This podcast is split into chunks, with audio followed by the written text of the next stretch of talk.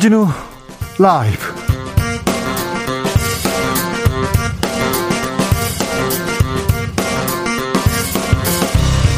(2022년 1월 26일) 수요일입니다. 안녕하십니까? 주진우입니다. 오미크론 빠르고 무섭습니다. 국내 확진자 최다 기록 (1 3 0 0 0명 넘어섰습니다. 확진자 폭증에 철저히 대비해야 합니다. 일단 코로나 검사 방법 달라집니다. 그리고 코로나에 확진되면 격리 기간도 달라지고요. 재택 치료는 어떻게 달라지는지 오미크론에 맞서는 방법 이재갑 교수와 준비해 보겠습니다.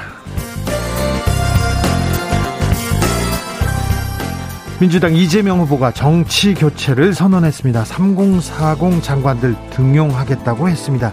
네거티브를 중단한다면서 야당도 동참해달라고 덧붙였습니다. 이재명, 윤석열 두 후보 간의 설날 양자 TV 토론 법원에 의해서 무산됐습니다. 양자 토론 무산되면서 누가 웃고 있는 걸까요? 토론을 하긴 할까요? 이슈 티키타카에서 짚어봅니다. 국민의힘 윤석열 선대위에 최재형 전 감사원장이 상임 고문직으로 합류했습니다. 어, 이 자리는 윤 후보가 홍준표 의원에게 제안한 자리였는데요. 홍준표 의원은 공천권 요구, 처가 비리 엄단 발언에 발언 때문에 무산된 바 있습니다. 홍준표 의원은 최악의 대선 구도다. 나만 진퇴양난이다. 차라리 출당시켜라. 연일 목소리를 내고 있는데 국민의힘 원팀 어디쯤 가고 있는지 이연주 전 의원과 알아보겠습니다. 나비처럼 날아 벌처럼 쏜다. 여기는 주진우 라이브입니다.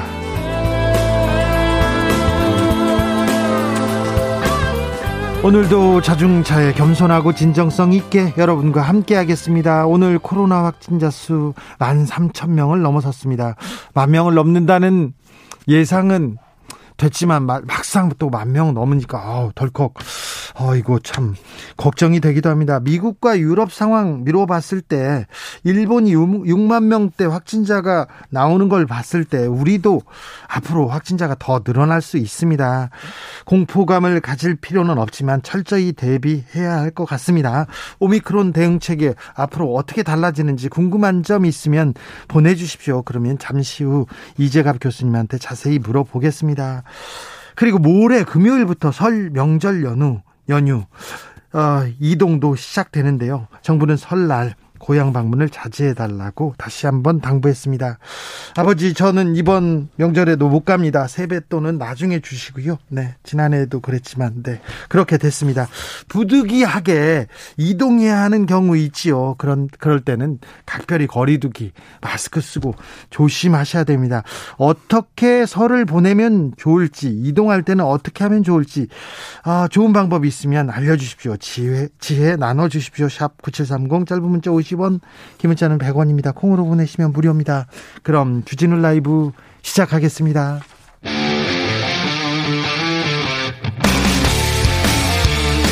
탐사보도 외길 인생 20년.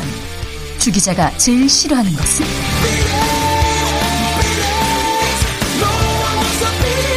이 세상에서 비리와 부리가 사라지는 그날까지. 오늘도 흔들림 없이 주진우 라이브와 함께.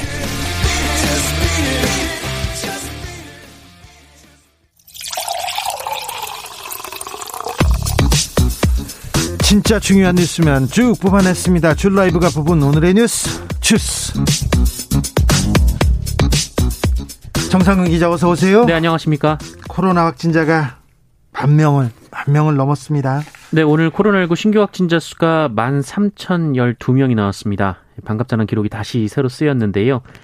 예, 하루 신규 확진자가 만 명을 넘은 것 자체가 이 코로나19 환자 발생 이후 2년여 만에 처음이고요. 어, 또 지난달 어 오미크론 네, 네, 그렇습니다. 오미크론 변이 감염자가 확인된 뒤로는 56일 만입니다. 예. 어, 종전 최다 기록이었던 어제보다는 무려 4,441명이 많고요. 지난주 확진자에 비하면 8,000명 가까이 늘었습니다. 어... 경기도만 4,200여 명, 서울만 3,200여 명에 이릅니다. 네. 아, 다만 위중증 환자 수는 385명으로 여전히 감소세고요. 사망자는 32명 늘면서 어, 치명률도 조금 내려갔습니다. 예, 하지만 방역 당국은 2주 정도의 시차를 두고 위중증 환자 수와 사망자 수가 다시 크게 늘 수 있다라고 보고 있습니다. 정부가 오미크론 대응 체계에 들어갔죠? 네, 오늘부터 일부 지역을 대상으로 오미크론 대응 단계 대응 체계로 전환하고요. 어, 이를 29일 전국으로 확대할 예정이라고 합니다. 어, 일단 광주, 전남, 평택, 안성을 시작으로 PCR 검사는 밀접 접촉자나 고위험군 등을 대상으로만 하고요. 어, 현재 10일인 이 백신 접종 완료 확진자의 격리 기간도 7일로 단축을 합니다. 네, 당국은 29일부터는 전국 256개 선별 진료소에서 신속 항원 검사를 할 수 있게 하고 네. 다음 달 3일부터는 전국 호흡기 전담 클리닉 431곳 어, 그리고 지정 병원 의원에서도 신속 항원 검사를 받을 수 있게 할 예정입니다. 네. 또 먹는 치료제의 투약 대상을 현행 60세 이상에서 50세 이상으로 낮추는 방안도 검토 중이라고 밝혔습니다. 9627님께서 주진우 라이브 들으면서 코로나 좀 재워 놓읍시다. 살살. 그러게요. 좀 재워야 되겠습니다. 아, 자세한 코로나 소식은 잠시 후에 이재갑 교수님하고 아, 이야기 나눠보겠습니다. 법원에서 오늘 이재명 윤석열 후보 간의 양자 토론 금지했습니다. 네, 서울 서부지법은 오늘 이 국민의당 안철수 후보 측이 지상파 방송 3사를 상대로 낸 양자 TV 토론 방송 금지 가처분 신청을 인용했습니다. 어, 지상파 3사가 안철수 후보를 배제한 채 TV 토론을 개최해선 안 된다는 의미입니다. 민주당과 국민의힘 어, 디가 유리할까요? 반응 어떻습니까? 이재명 후보는 법률이 정하는 상식과 합리에 부합하는 방식으로 모든 사람에게 공평한 기회를 주는 방식의 다자 토론을 했으면 좋겠다라고 말했습니다. 네. 어, 이재명 후보는 윤석열 후보 측이 대장동만 토론하자라고 해서 그거라도 하자며 양자 토론 얘기가 나왔던 것이다라면서 어, 우리가 원해서 하려고 한 게 아니었다라고 말했습니다. 윤석열 후보는요? 네, 언론 공지를 통해서 법원 판단을 존중한다며 윤석열 후보와 국민의힘은 다자 토론도 관계 없다라고 말했습니다. 어, 이어 곧 여야 협상을 개시할 것이다라고 밝혔습니다. 민주당 이재명 후보 새신 새신책을 계속 내고 있습니다. 오늘은 정치 교체를 하겠다고 했어요? 네, 이재명 후보는 오늘 정파와 연령에 상관없이 국민을 위해 꼭 필요한 인재라면 넓게 등용해서 완전히 새로운 내각을 구성하겠다라며 어, 위기 극복을 위해서라면 삼고초려도 마다하지 않겠다라고 밝혔습니다. 아울러 대한민국 역사상 가장 젊은 국민 내각을 구성하겠다라고 했고요. 네. 과학기술, 미래환경, 에너지 등에서 3, 40대 장관을 적극 기용하겠다며 이 청년 세대는 이재명 정부의 가장 든든한 국정 파트너라고 밝혔습니다. 또 이재명 후보는 역대급 비호감 대선이란 말을 들을 때마다 면목이 없다라면서 앞으로 일체 네거티브를 하지 않겠다라고 말했습니다. 노동 공약도 발표했습니다. 네, 이재명 후보는 주 4.5일제 도입을 위한 사회적 대화를 시작하고 연차 휴가 일수 및 소진율의 선진국 수준 상향, 포괄 임금 약정 제한, 가족 돌봄 휴가제 확대 등을 제안했습니다. 네.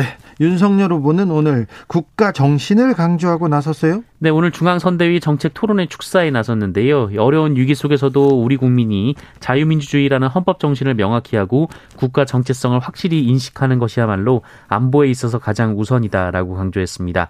또 정신이 똑바르고 정체성이 분명한 나라는 적의 침략을 받아도 바로 국권을 회복해온 것을 역사가 증명했다라고 주장했습니다. 정신이 똑바르고 정체성이 분명한 나라. 네.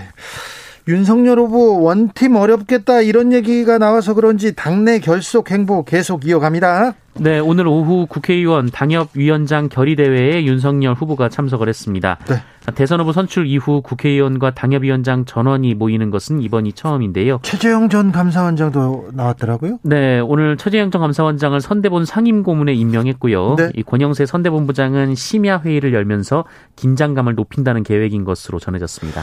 윤석열 후보 삼부 토건과 관계 뭐 오래전에 끝났다 얘기했는데 계속해서 선물을 받았다 는 보도 나왔습니다. 네, 한겨레가 지난 2011년 윤석열 후보가 삼부토건에서 골프 접대, 향응, 선물을 받았다 이렇게 보도를 했었는데요. 당시 윤석열 후보는 최근 10년 사이에는 교류가 없었다라고 해명했습니다. 하지만 윤석열 후보가 2012년 3월 이후에도 지속적으로 삼부토건으로부터 명절 선물을 받아왔던 것으로 알려졌습니다. 매우 가까웠던 것으로 보여요. 네, 최근 공개된 김건희 씨의 7시간 통화에서도 이 김건희 씨는 삼부토건 조남욱 회장을 두고 가족 사이라고 말한 바 있는데요. 특히 윤석열 후보는 2012년 설부터 2013년 추석까지는 3, 40만 원 상당의 고가의 정육 선물을 받은 것으로 알려졌습니다.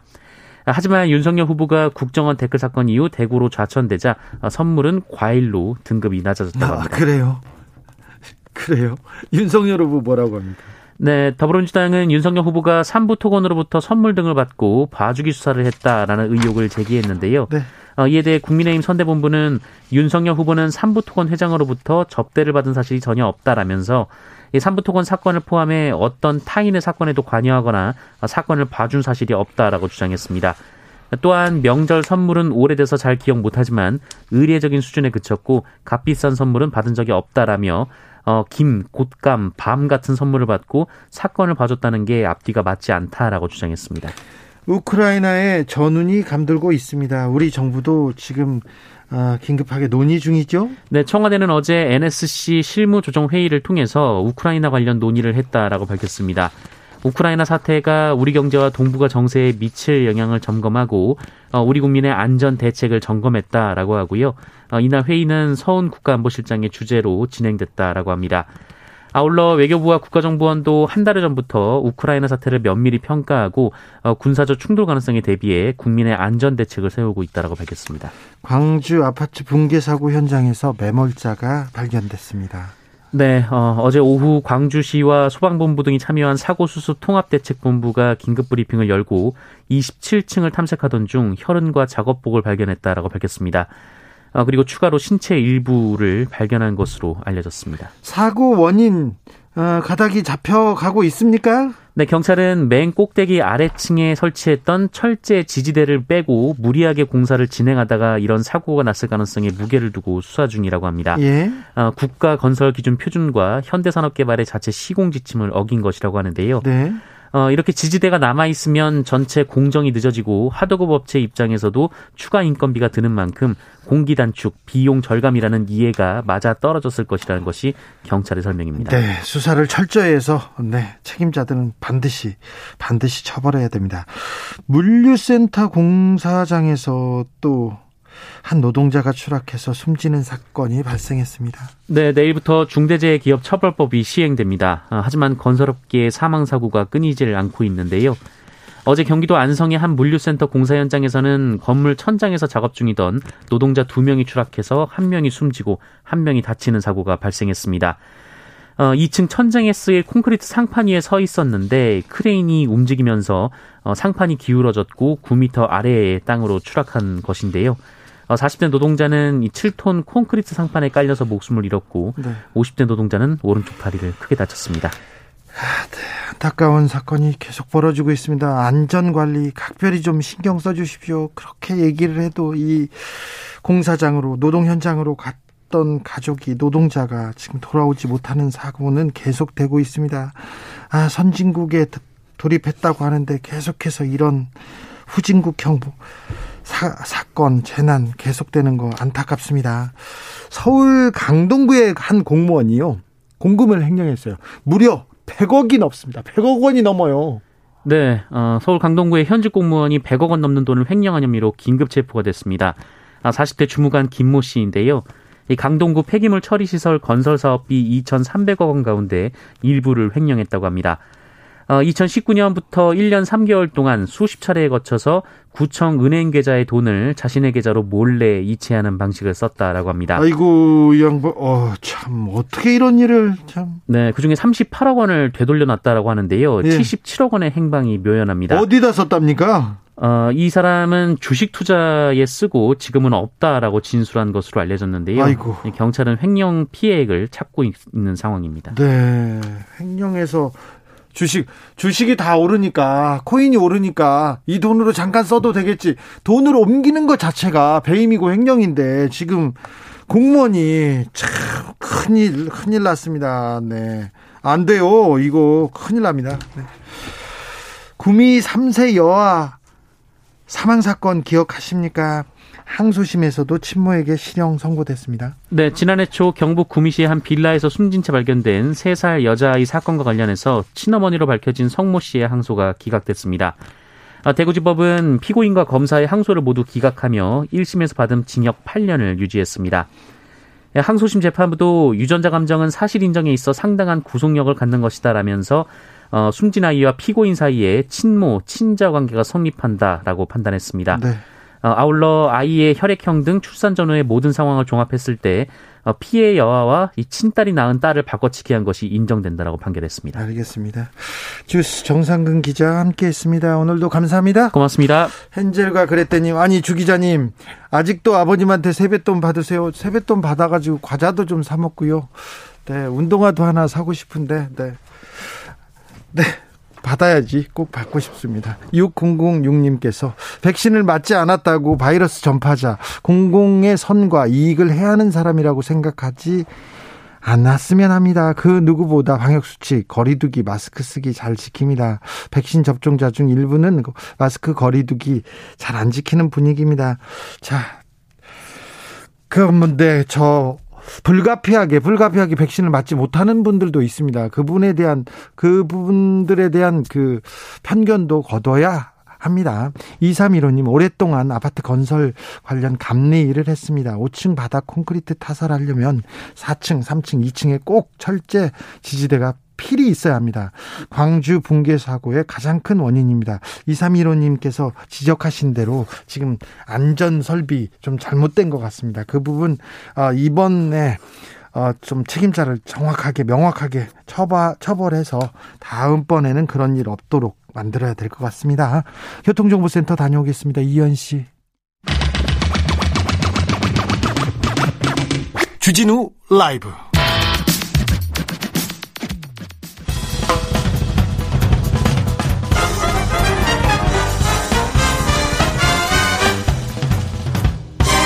훅 인터뷰 모두를 위한 모두를 향한 모두의 궁금증 훅 인터뷰 오미크론 대유행이 현실로 다가왔습니다. 오미크론 확산 빠른 만큼 우리도 좀 발빠르게 대처해야 할 텐데요. 방역과 의료 체계, 재택 치료 등 앞으로 어떻게 달라지는지 좀 알아보겠습니다. 이재갑 한림대 강남 성심병원 감염내과 교수 안녕하세요. 네, 안녕하세요. 교수님 확진자가 1만 명을 넘었습니다. 현재 상황 네. 어떻게 보시는지요? 네, 일단 오미크론이 이제 우세와 우세종이 되면서 이제 오미크론의 위력을 이제 본격적으로 드러냈다 보시면 될 것 같고요. 네. 전파력이 매우 강하기 때문에 우리가 예측했던 거에 비해서 훨씬 더 빠른 속도로 확진자가 증가되고 있다. 이렇게 이해하시면 될 것 같습니다. 네. 아니, 인구 대비 50% 넘게 3차 백신을 맞았다는데요. 18세 이상은. 이렇게 네. 백신을 많이 맞았는데 확산세가 줄어들지 않는 이유는 뭡니까? 어, 일단은 이제 그 오미크론 자체가 백신의 효과, 특히 감염 예방 효과가 좀 떨어지긴 부분도 있어서 돌파 감염 사례도 많고요. 또한 네. 전파력이 매우 강하다 보니까 미접종자들의 이제 계속 감염 사례도 계속 늘고 있는 부분이거든요. 네. 그러다 보니까 지금 확진자 규모 자체는 매우 지금 커지는 상황이고 사실 뭐 우리나라뿐만 아니라 뭐 옆나라 일본은 이미 5만 명이 넘었고 6만 명 넘었습니다. 네, 6만 명 넘었죠. 그리고 미국만 해도 70만에서 80만 명 확진자가 나오는 것만으로 하, 더 보더라도 일단은 오미크론 자체 전파력 자체가 강해지다 보니까 접종자 미접종자 가리지 않고 다 감염을 시킬 수 있다 이렇게 보시면 될 것 같습니다. 네, 오미 크론 변이 확진자의 치명률은 어느 정도 됩니까? 델타 변이에 비하면 어떻습니까? 일단 우리나라 데이터가 아직 초기 자료여서 아직 고령층의 감염이 많지 않은 상황에서 나온 거기 때문에 낮게 나오긴 했는데 어쨌든 델타에 비해서는 치명률이 한 5분의 1 정도 된다라고 네. 이제 얘기가 나오고는 있습니다. 근데 음. 일단은 이제 좀 시간이 지나 봐야지 실제로 이제 고령층이나 고위험군의 감염이 본격적으로 시작되는 때쯤에 치명률은 조금 더 오르지 않을까 이렇게 예상을 하고 있습니다. 델타에 비해서 5분의 1의 치명률이라는데 5배 넘게 지금 더 많이 확진자가 나오면 이건 다 소용이 없는 일입니다. 이것도 오미크론도 무섭습니다. 네, 그렇죠. 그러니까 네. 뭐 말씀하신 대로 그러니까 우리가 지난번 최대 많을 때 한 7천여 명 델타 때 나왔었고 그때 중환자가 한 1200명 됐었거든요. 네. 근데 5분의 1이 되더라고 하더라도 만약에 한 3만 5천 명 정도의 확진자가 나오는 상황이면 이미 중증 환자 비율 낮아진 비율을 상쇄하니까 거의 비슷한 중증 환자 나올 수도 있다는 걸 예측을 하기 때문에 네. 확진자 규모가 예상보다 훨씬 커지게 되면 중증 환자도 꽤 늘어날 수 있다라고 생각을 하셔야 됩니다. 교수님이 3만 5천 명 예를 들었는데 아, 다음 달 확진자가 3만 명 넘을 수 있다 이런 전망도 있고요. 교수님께서는 더 어, 많이 걸릴 수도 있다 이렇게 그 얘기하신 것도 들었는데요. 앞으로 어떻게 됩니까?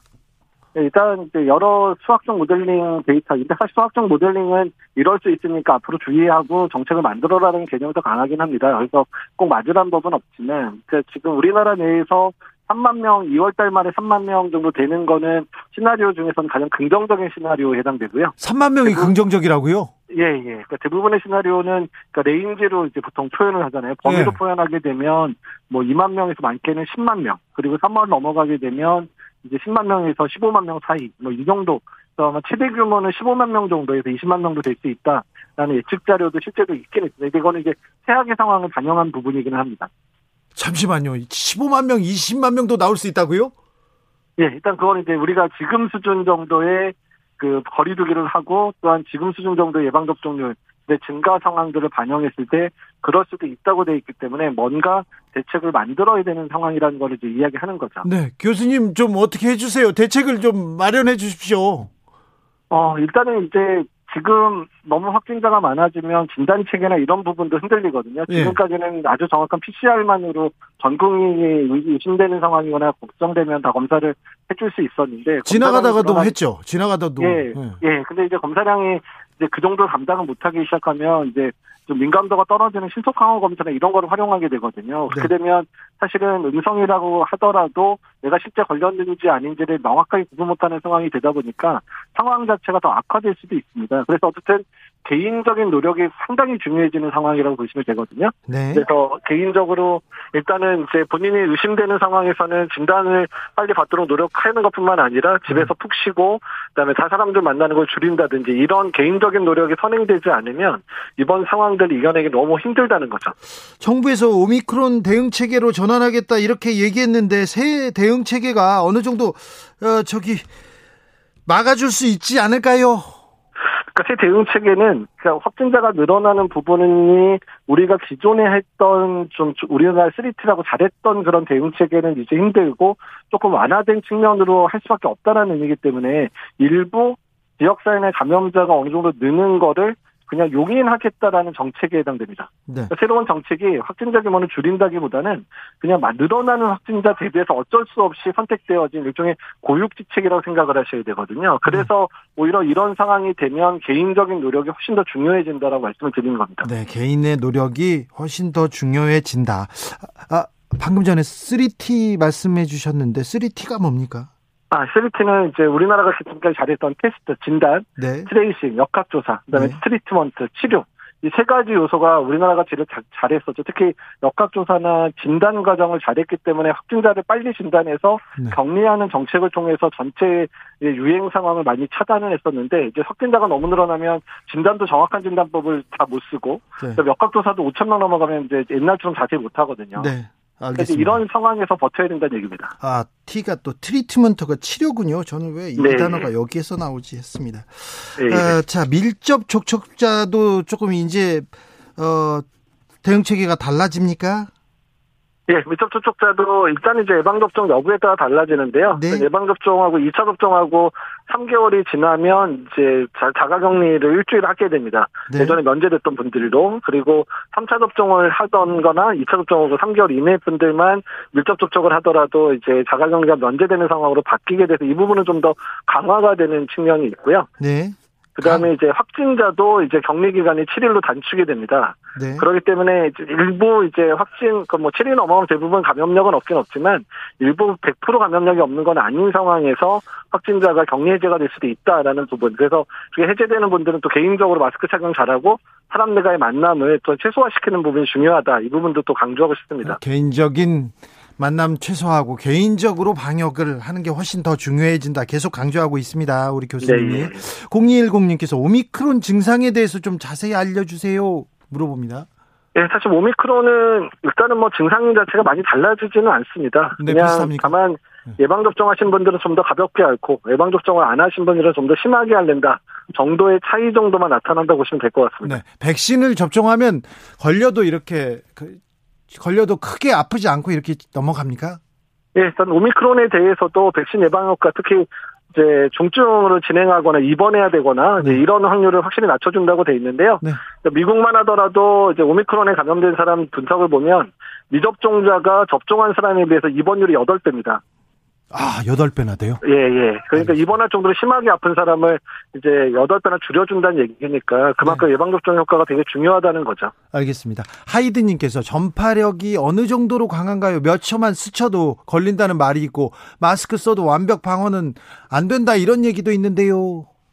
그러니까 뭐 마스크 착용은 뭐 당연히 잘해 주셔야 되는데 마스크 착용한 상태에서도 장시간 확진자랑 같이 있게 되면 감염이 될 수도 있는 부분이 생길 수 있는 거고요. 예. 전파력이 델타의 두 배 정도 된다고 하거든요. 네. 그러니까 그러면 보통 이제 어느 수준의 홍역 수준 정도의 전파력이다. 그러니까 정말 그냥 마스크 안 쓰고 만나면 거의 다 걸린다. 이런 정도로 생각하시면 됩니다. 0340님께서 교수님 버스 기사인데요. 요즘 버스 탑승할 때 면 마스크 또 일반 마스크 착용하고 타시는 분들 많습니다. 아, 일반 마스크 쓰면 탑승할 때 규제하는 거 아, 규제해야 되는 거 아닙니까? 이렇게 물어보는데요. 아, 사실은 이제 마스크도 이제 실내에 오래 있는 경우는 좀 더 이제 효율이 좋은 뭐 K80이나 94가 더 유리하다라고 돼 있기는 한데 네. 다만 마스크의 효율도 중요하지 마스크를 제대로 잘 쓰는가도 중요하기는 하거든요. 예. 되도록이면 이제 의료용 마스크를 사용하기를 저희도 추천을 해드리고요. 네. 마스크의 등급 자체보다도 더 중요한 마스크를 제대로 잘 쓰느냐, 또 마스크를 써도 감염될 만한 위험한 공간에는 오래 있지 않는 것 까지 고민을 해주셔야 된다는 겁니다. 위험한 공간은 어디입니까? 그러니까 밀폐돼 있고 그다음 환기가 안 되는 공간들. 네. 그리고 마스크를 계속 쓸 수 없는 공간들이 위험하다고 생각하시면 됩니다. 네. 1927님께서 동네 병원 규모가 작은데 코로나 검사와 일반 진료를 나눌 공간이 있을까요? 일반 진료를 받으러 동네 병원 갔다가 코로나 걸리지 않을까 걱정됩니다. 어찌 보면 어, 정책이 예. 좀 걱정스럽습니다. 이렇게 얘기합니다. 네, 일단은 지금 현재 일반 의원이나 병원에서 허락된 데는 호기 전담 클리닉이라 그래서 이런 호흡기 감염 환자랑 일반 환자가 구분돼서 진료받는 곳만 허락이 돼 있기는 하고요. 근데 점진적으로 이제 이런 시설들을 좀 확충을 해서 이런 의원급 의료기관에서 진료를 받을 수 있는 곳들을 늘려가려고 지금 준비 중이다라고 보시면 될 것 같아서 2월, 3월 달 넘어가면 좀 더 많은 의원이나 병원에서 진료가 가능해질 것 같습니다. 네. 확진자가 늘면 또 의료 인력들 고생할까봐 또 걱정이 됩니다. 재택치료 관리 인력, 의료 인력 부족은 어떻게 해결될 수 있을까요? 아, 뭐, 사실 의료 인력이야 제한된 사람들이 더 많은 환자를 볼 수밖에 없기 때문에, 그러니까 아직은 이제 병상이라든지 중환자실은 환자가 많지는 않아요. 이제 초기라서. 네. 근데 재택치료 같은 경우는 저희 병원만 해도 지난주에 비해서 거의 두 배 반 정도 늘었거든요. 네. 이제 일주일 사이에. 그래서 일단 뭐 의료진들은 뭐 매번 말씀드리지만 환자가 오면 진료하고 계속 도와드릴 겁니다. 다만 너무 많은 확진자가 나와서 병원에 오지도 못하고 그런 피해를 보시는 분들이 많지 않기를 그냥 바라는 마음입니다. 아직까진 여력이 있는 거죠? 네, 아직은 초기라서 여력이 있고요. 저희가 이제 위기감이 오기 시작하는 게 이제 설 연휴 지나서 한 2, 3주 지나면 2월 중순에서 말 정도 되면 의료 체계도 상당히 힘든 시기를 거치게 될 거라 예상하고 있습니다. 정점은 그러면 2월 말쯤 옵니까? 일단 이제 여러 수학적 모델링의 정점은 3월 중순 넘어서가 정점일 거라고 예상을 대부분 하고 있어요. 3월까지 계속 늘어나요? 아, 예, 예, 앞으로 한 두 달 정도는 상당히 힘든 시간 보낼 거라고 예측을 하고 있습니다. 아, 오미크론의 파도가 두 달 정도 간다고요? 최소 두 달. 예. 최소 두 달이요? 예, 예. 교수님 좀, 좀, 기쁜 소식도 좀 알려 주세요. 뭐 기쁜 소식은 뭐 일단 우리가 지금까지 매우 어려운 상황일 때도 불구하고 어떤 방역 정책이나 이런 부분에 국민의 승도가 매우 높은 국가였고 네. 국민이 자발적으로 참여할 때 매번 위기를 이겨냈었거든요. 네. 그래서 일단 이번 고비도 국민들과 함께 이겨낼 수밖에 없겠다라고 해서 부탁을 드리는 겁니다. 알겠습니다. 네. 거리두기 영업 시간 제한 조치에도 불구하고 확진자 폭증을 제대로 막아내지는 못하고 있는 것 같은데 네. 아, 이 부분은 어떻게 해야 됩니까? 거리두기 강화 조치, 뭐 영업 시간. 네. 그러니까 이제 오미크론의 전파력이 지금의 우리가 하고 있는 강한 수준의 거리두기도 이겨낸다는 의미거든요. 또한 네. 시간이 지났기 때문에 거리두기에 대한 피로도도 증가됐기 때문에도 그렇게 되고요. 그래서 음. 그러니까 만약에 이제 의료 체계가 붕괴될 정도의 문제가 생긴다면 지금보다도 더 강화된 거리두기를 할 수도 있겠다. 그러니까 제발 그런 상황까지 만들지 않았으면 좋겠다. 이렇게 얘기를 드리고 싶습니다. 네. 3765님께서 확진자와 접촉하고 바로 검사하면 대부분 음성 나오던데요. 확진자하고 접촉하면 잠복기를 감안해서 며칠 후에 검사하는 게 가장 정확한가요? 물어봅니다.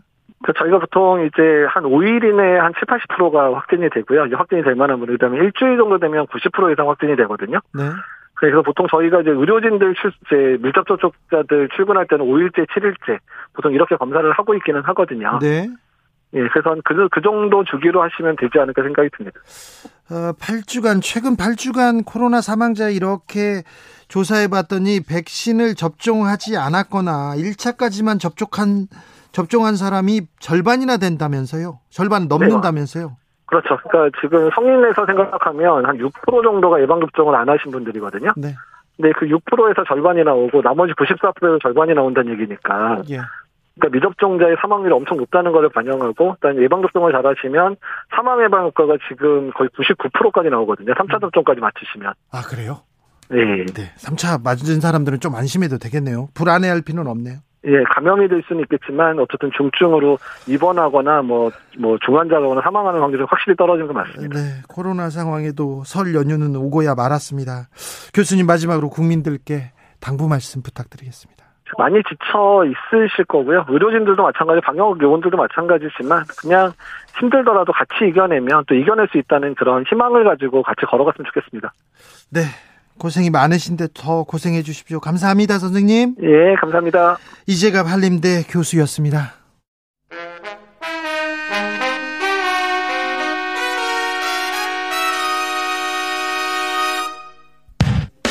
주진우 라이브 돌발 퀴즈.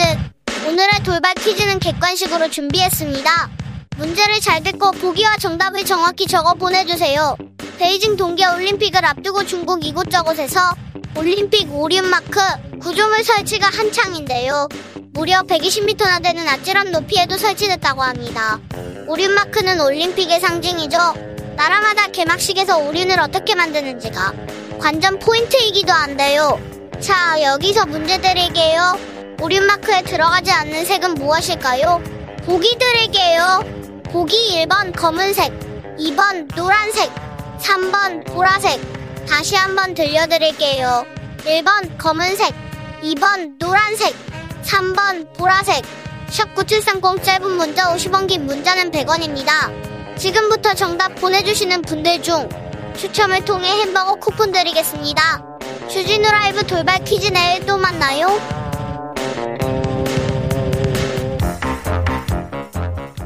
훅 인터뷰 이어가겠습니다. 이번엔 정치권으로 가보겠습니다. 오늘 윤석열 선대위에서 상임 고문직에 최재형 전 감사원장을 임명했습니다. 어, 이 자리 원래 윤석열 후보가 홍준표 의원에게 제안했던 자리였는데요.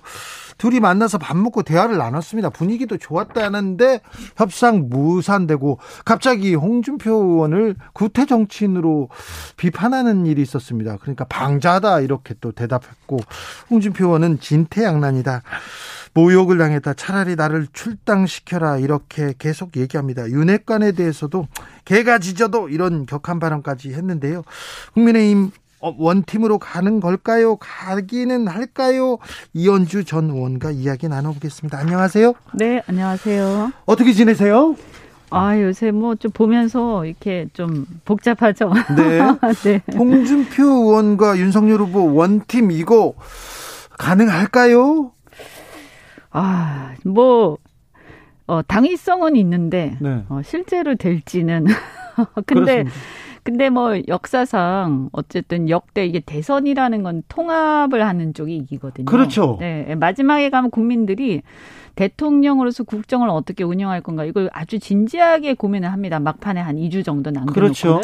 그래서 통합을 하는 쪽이 반드시 이겨요. 그런데요. 네. 홍준표 의원은 어, 지난 선거에 나오셨어요. 보수, 보수 야당으로. 그리고 당 대표도 두 번이나 하셨고, 지금도 젊은 층과 당의 지지세가 엄청난 확고한데, 이 윤석열 후보가 홍준표 의원과 손을 안 잡고 이게 가능할까요? 어, 저는 뭐 쉽진 않을 것이다. 이렇게 봅니다. 왜냐하면 그것은 뭐 홍준표 대표의 어떤 세력이라든가 이런 걸 떠나서요. 어, 아까 말씀드린 것처럼 대선이라는 거는 국정의 최고 지도자를 뽑는 과정이거든요. 예? 그래서 어, 통합을 못하는 걸로 이렇게 인식이 굳어지면, 그러니까 네. 사람들 지금은 이제 기대들이 있는 거지 않습니까? 근데 그게 네. 다 없어지고 결국에 양쪽 진영으로 진영 대립으로 격화돼 갈 때, 어, 진영이 결속되고 통합을 해나가는 또 일단 그렇게 되면서 거기서 더 나아가서 국민 통합까지 할 것 같다 이런 사람이 보통 되거든요. 근데 당 통합도 못 하는데 무슨 국민 통합을 얘기합니까? 그러니까 그런 문제가 있기 때문에 사실은 뭐 세력이 얼마나 되고 안 되고를 떠나가지고 그것은 굉장히 어 치명적이죠. 네. 제가 볼 때는. 네. 그런데 윤석열 후보 홍준표 의원 만났을 때는 화기애애했다면서요. 그런데 그 이후에 윤핵관이 문제입니까? 저도 사실은 잘 모르겠어요. 사실 그래서 이 문제가 봉합이 되려면 어 어찌 됐든 책임 있는 해명이 좀 필요하다고 보고요. 예. 어쨌든 후보를 후보 몰래 그러니까 후보가 알지도 못하고 후보가 양해가 안 됐는데 윤핵관이 나서 가지고 어 홍준표 대표를 망신을 준 것인지 아니면 후보하고 다 얘기가 된 것인지 아니면 또 다른 누구가 개입했는지 이런 것들은 모호하지만 어쨌든 분명한 것은 보통 이렇게 두 최고 지도자 아닙니까 어떻게 보면 우리 당에서는요. 네. 근데 이 두 분이 두 시간 반 동안 국정의 모든 분야에 대해서 서로 허심탄회하게 나눈 얘기가 아침에 그 다음날 아침에 바로 세면서 네. 그것도 굉장히 그 중에서 지엽적이고 어떻게 들으면 국민들이 오해할 수 있는 이런 네. 것들을 가지고 망신을 한쪽에 줬다. 네. 어, 이것은, 어, 사실은 어, 이 경위가 어떻게 됐는지 해명이 필요하고 저는 네. 여기에 대해서도 책임이 어느 정도 책임이 누가 책임질 사람이 있으면 책임져야 된다고 봅니다. 홍준표 의원이 최근에 나만 진태양난에 빠진 느낌이다 이렇게 토로했는데 이건 어떤 의미입니까? 어, 뭐 저도 잘, 잘은 모르겠습니다만 제가 본인이 아니니까요. 근데 제가 이제 느끼기에는 아마도 이제 같은 당이니까 이제 또 대선이고 그렇기 때문에 정권 교체를 위해서 적극적으로 지지를 해야 되는데 이제 적극적으로 지지하자니 이렇게 어떻게 보면 굉장히 비열한 상황에 당한 것에 대해서 음. 감정적으로 적극 지지가 안 되는 거죠. 당연히 네. 인지상정이죠. 어 그렇다고 해서 또 당을 떠날 수도 없는 상황이고. 뭐 이런 이제 이러지도 못하고 저러지도 못하는 그런 상황을 토로하신 게 아닐까 싶습니다. 홍준표 의원에 대한 청년들의 지지는 여전한가요? 2030 마음 윤석열 후보한테 다시 쏠리고 있다 이렇게 그쪽에선 주장하던데요. 아니 뭐 제가 볼 때는 홍 대표에 대한 뭐 마음이 떠나서 인류가 그거는 좀 말이 안 되는 게 왜냐하면 지금 두 분이 경쟁하는 관계는 아니지 않습니까? 네.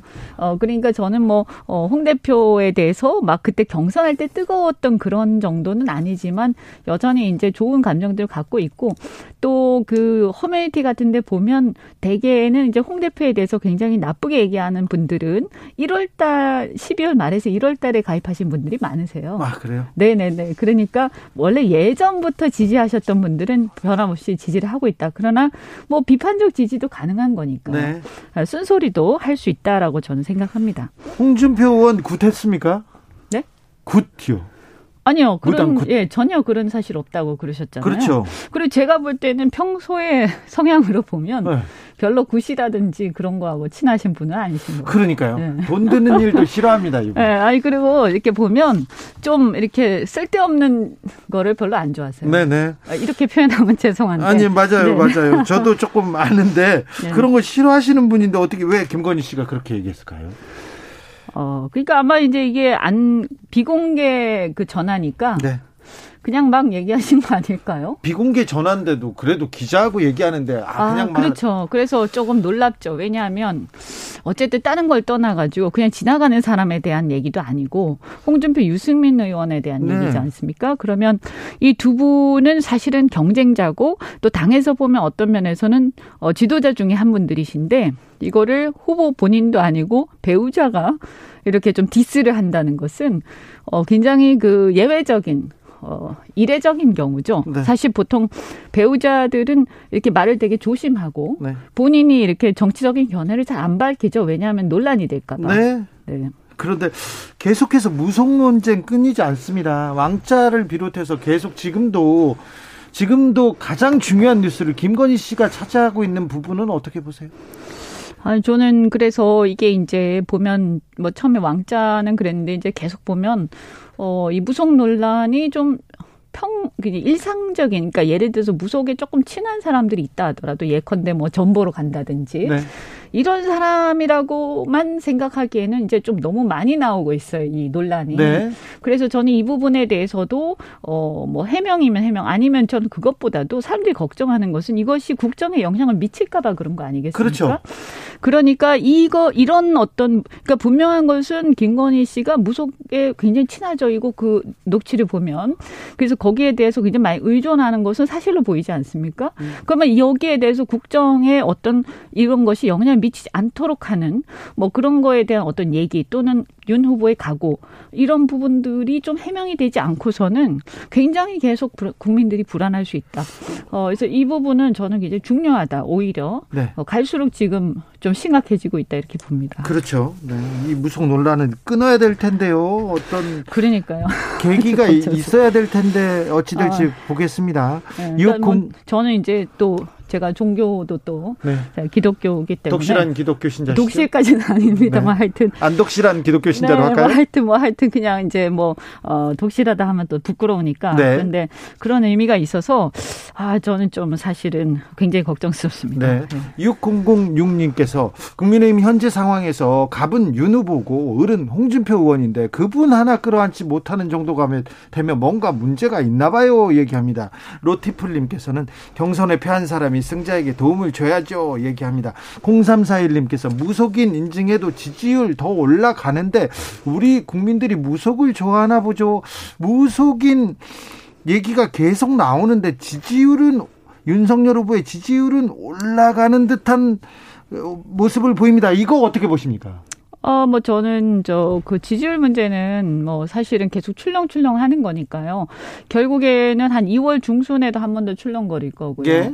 마지막에 가면 저는 거의 어 아주 그 박빙의 승부가 날 것이다. 네. 어 거기서 이제 관건은 뭐냐? 그래서 결국엔 안철수 후보와의 단일화 문제도 굉장히 중요해지고요. 네. 네 그리고 어 결국 아까 그래서 말씀드린 것처럼 국민들이 볼 때 이게 세력 간 정치가 연합이 될 수가 있느냐, 통합 의 정치를 할 것이냐 이런 분위기가 막판에는 굉장히 중요해집니다.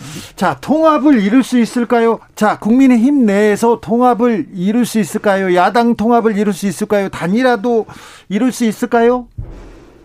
노력해야죠. 저는 뭐, 이 단일화나 통합이나 이 자체가 주는 어떤 상징성, 어, 국가 지도자로서의 그런 게 있고, 또 우리가 어, 집권을 설사 하더라도, 네. 어, 100석밖에 되지 않는 소수 정당입니다. 사실은. 네. 그래서, 어, 민주당을 비롯한 범야권이 굉장히 거의 200석 가까이 되는데 어 여기서 통합의 정치를 하지 못하면 국정의 유지가 굉장히 어렵죠. 동력이 유지가 안 됩니다. 그래서 이것은 저는 필수적이다. 네. 그래서 이게 뭐 단일화에서 표가 얼마가 오냐 이런 문제가 아니라 어 사실 어떤 면에서는 어범 어떤 대연 정도 할 수 있는 그런 뭐 실제로 하자는 게 아니라 그런 것도 할 수 있는 어떤 큰 통큰 정치를 할 수 있어야 된다고 봅니다. 단일화가 이번 대선의 승패를 가를 가장 결정적인 요인이 될까요? 뭐 지금 저희가 또 전략적으로 너무 그것만 얘기하면 좀 그렇긴 합니다만 네. 그러나 결국은 저는 어뭐 단일화에 국한해서 말하기보다 어쨌든 통합을 하는 쪽이 이긴다. 네. 이렇게 봅니다. 그건 맞습니다. 통합을 못하면 졌어요 지금껏. 그렇습니다. 네. 네, 뭐 이제 이명박 때 조금 다른 경우가 있었는데 네. 그 경우는 워낙 예외적인 경우이기 때문에요. 네. 이명박 대통령 자체도 그렇고 그때는 경제에 대한 어떤 어, 경제 성장과 경제 회복에 대한 어떤 열망이 있었죠. 그리고 그 기대가 있었고 그래서 처음부터 기울어진 그거였는데 지금 이, 이 선거는 이번 선거는 그 정도는 아니다라고 봅니다. 네. 이준석 대표가 계속해서 안철수 후보에 대해서 부정적인 발언 계속 던집니다. 비수를 던지는데 이 부분이 단일화에 어떤 영향을 미칠까요? 아무래도 좀 감정적으로 안 좋아지겠죠. 안철수 대표 입장에서는요. 네. 그런다 또 뭐 이준석 대표는 제가 볼 때는 어좀 전략적으로 전략적으로 이렇게 상대를 상대 길을 꺾기 위한 좀 그런 것도 있지 않겠나. 그래서 끝까지 어안 하, 만약에 해야 되는 상황인데도 끝까지 안 하려고 하겠나. 다만 이준석 대표는 아마도 어안 해도 이길 수 있는 상황을 바라긴 할 거예요. 근데 제가 볼 때 어 사실은 여러 가지 여론조사가 있습니다만 ARS는 좀 어 정확도가 좀 떨어진다고 보고요. 네. 전화 면접 조사를 가지고 봤을 때는 역시 결국에는 박빙의 승부로 어 간다고 보는 거죠. 그러면 어, 통합의 정치를 하느냐 마느냐 그런 상징성을 누가 갖고 가느냐 여기에서 이제 대세가 결정이 된다고 봅니다. 안철수 후보 지지율 한때 20%를 넘나 안 넘나 이러다가 지금 다시 좀 빠지고 답보 상태입니다. 그것도 아마 이제 제가 볼 때는 단일화에 대한 기대하고도 좀 관계가 있을 것 같아요. 제 개인 생각입니다만. 네. 그래서 단일화를 해서 안철수 후보가 후보가 됐으면 좋겠는 정권 교체를 안철수를 통해서 했으면 좋겠다고 생각하는 사람들이 있을 거거든요. 예. 어, 그런 기대가 조금 빠지는 것도 있고요. 그 다음에 윤 후보가 어, 조금 반등을 하면서 다시 일로 옮겨왔던 세력들이 다시 다시 어, 복귀하는 것도 좀 있고요. 그런데 실제로는 이제 갈 후보 갈 세력들은 다 갔다. 네. 지금 남아 있는 10%에서 15% 정도는 안철수 후보의 어떤 지지층으로 저는 남아 있는 거라고 보고요. 네. 어, 요 상황에서 안철수 어, 후보가 이게 빠졌다고는 하지만 저는 막판이 되면 양쪽에서 네가티브가 격해, 격해지면서 결국은 어떤 그 현재의 어떤 두 후보에 대한 비호감 대선 여기에서 이 두 후보에 대한 비토표가 어 마지막에 안철수 후보로도 쏠릴 수도 있기 때문에 네. 그래서 뭐 무시할 수 있는 그런 정도는 아니라고 봅니다. 아, 그렇죠. 자, 네. 지금도 10% 이상의 지지율이니까 굉장히 중요한 어, 그게 승패를 걸쳐 결정할 수도 있죠. 네. 의원님. 네. 양자 TV 토론 무산됐습니다. 다행이죠? 아, 아니 뭐 다행인 거 아니고요. 네. 국민의힘에서 좀 안도 아닌 거 아닙니까? 어 저는 뭐 꼭 그렇게 생각하지 않습니다. 왜냐하면 아, 네. 기대 수준이 이재명 후보에 대한 기대 수준이 높기 때문에 원래 기대를 못 받는 후보가 오히려 또 하고 나서 더 잘 되는 경우도 있고요. 알겠습니다. 네, 근데 뭐 이게 공정해야 되니까 네. 사실은 법원의 그 결정이 일리가 있는 면도 있다. 우리 존중해야 된다고 생각합니다. 알겠습니다. 4716님께서 우와 이현주 의원님 양쪽에 다 있어서 봐서 그런지 객관적인 견해 아, 매우 멋지십니다. 이렇게 얘기했는데 민주당에서 매일 쇄신, 쇄신을 외치고 있습니다. 네. 7인 측근들 나는 아무것도 안 맡겠다 얘기하고요. 네. 송영길 대표 뭐 서울 종로를 포함해서 보궐선거에 무공천하겠다 얘기하고 계속 이렇게 쇄신 행보를 이어가는데 어떻게 보고 계세요? 어, 뭐, 저는, 물론 진정성에 대한 논란이 있을 수 있어요. 좀 더 지켜봐야 됩니다. 그러나, 안 하는 것보다는 훨씬 낫다. 그리고 국민들은 이번에 정권 교체를 바라는 그 마음 속에는 기득권 교체의 그 열망이 숨어 있습니다. 저는 네. 그렇게 보거든요. 그래서 기득권 교체가 없는 정권 교체는 그다지 큰 바람을 몰고 오지 못합니다. 그런 의미에서 아마 저는 이재명 후보가, 어, 이 정권 교체의 바람을 기득권 교체라는 바람으로, 어, 이렇게 덮으려고 하는 게 아닌가 하는 전략적인 어, 그런 의구심을 좀 갖고 있는데 그런 우리는 이 문제를 굉장히 겸허하게 받아들이고 거기에 기득권 교체 프레임에 정권 교체 프레임이 사라지지 않도록 그 기득권 교체를 우리도 같이 해야 된다. 아 그래요? 네. 윤석열 후보가 당선되면 기득권 교체 가능한가요? 해야 되죠. 해야 되죠. 네, 저는 그걸 모든 국민이 바라고 있다고 봅니다. 네, 가능할까요?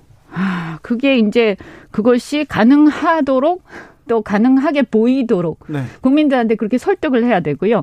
그런 의미에서 이번에 보궐선거 같은 경우 우리도 서초 갑하고 대구 네. 같은 경우는 뭐 세부적인 내용은 좀 다를 수 있습니다만 어쨌든 우리의 어떤 원인 제공으로 인해서 보궐이 생긴 거죠. 그렇죠. 혈세를 들여서 하는 네. 거니까 저는 약간 우리가 봤을 때 서초 같은 게 좀 애매하긴 하지만 그렇다고 하나만 뺄 수도 없지 않습니까? 네, 서초하고 대구는 어. 아무튼 귀책 사유가 국민의힘에 있다고 볼 수 있잖아요. 그래서 저는 우리도 과감하게 해야지 여기서 만약에 흔들리고 저쪽은 하는데 우리는 안 하고 뭐 이렇게 돼버리면 이게 또 이상한 프레임이 됩니다. 네. 그러면 아 여전히 오만하구나. 어또이 예전에 탄핵까지 당했는데 달라진 게 하나도 없구나. 이런 이제 국민들의 마음은 금방 변할 수 있다. 아니 그렇죠. 탄핵을 당한 정당 아닙니까? 네. 그래서 그래서 그런데 아무튼 민주당을 쇄신하는데 바뀐 게 없다. 아, 그런 얘기 나올 수 있죠. 네. 2565님께서 이현주 의원 냉철해지셨어요. 좋아요. 보수가 이렇게 객관적이고 합리적이면 좋겠습니다. 얘기하고요. 010님, 이현주님, 종로에 나오시죠? 종로에 얘기하십니다. 박근혜 전 대통령 설 전에 메시지를 내시겠죠? 설 주변에? 뭐, 낸다고 그 주변 측근들 얘기를 한 것 같긴 한데요. 네. 어. 요건 어떤 변수일까요? 어, 저는 원래 박근혜 대통령께서는 메시지 많이 내시지 않잖아요. 그죠? 네. 말씀 안 하고만 계셔도 네. 그것 자체에 영향 미치는 분이잖아요. 그리고 네. 메시지 굉장히 짧잖아요. 네. 근데 많은 함축적인 걸 들고 있고 해석해야죠. 네. 그게 또 그분의 힘이거든요. 네. 어떤 면에서 옛날보다는 약해지셨지만 저는 뭐 낼 가능성도 있다. 네. 네. 내면 박근혜를 구색 박근혜 전 대통령을 구속한 윤석열 검사 얘기가 또 나올 텐데요. 아니 그런 얘기는 뭐 또 무슨 무슨 뭐, 뭐 뭐더라 무슨 영화도 개봉한다고 하고 막판 되면 저는 그 리스크는 또 나온다. 그래서 어 저는 이게 어 선거 전까지 한 한두 번 정도 더 출렁이는 상황이 오기 때문에 네네 네, 그렇죠. 어 절대로 긴장을 놓치지 않고 어 굉장히 겸허하게 가야만 지금까지 어, 네 그리고 통합 이연주 전 의원이었습니다. 감사합니다. 네 고맙습니다.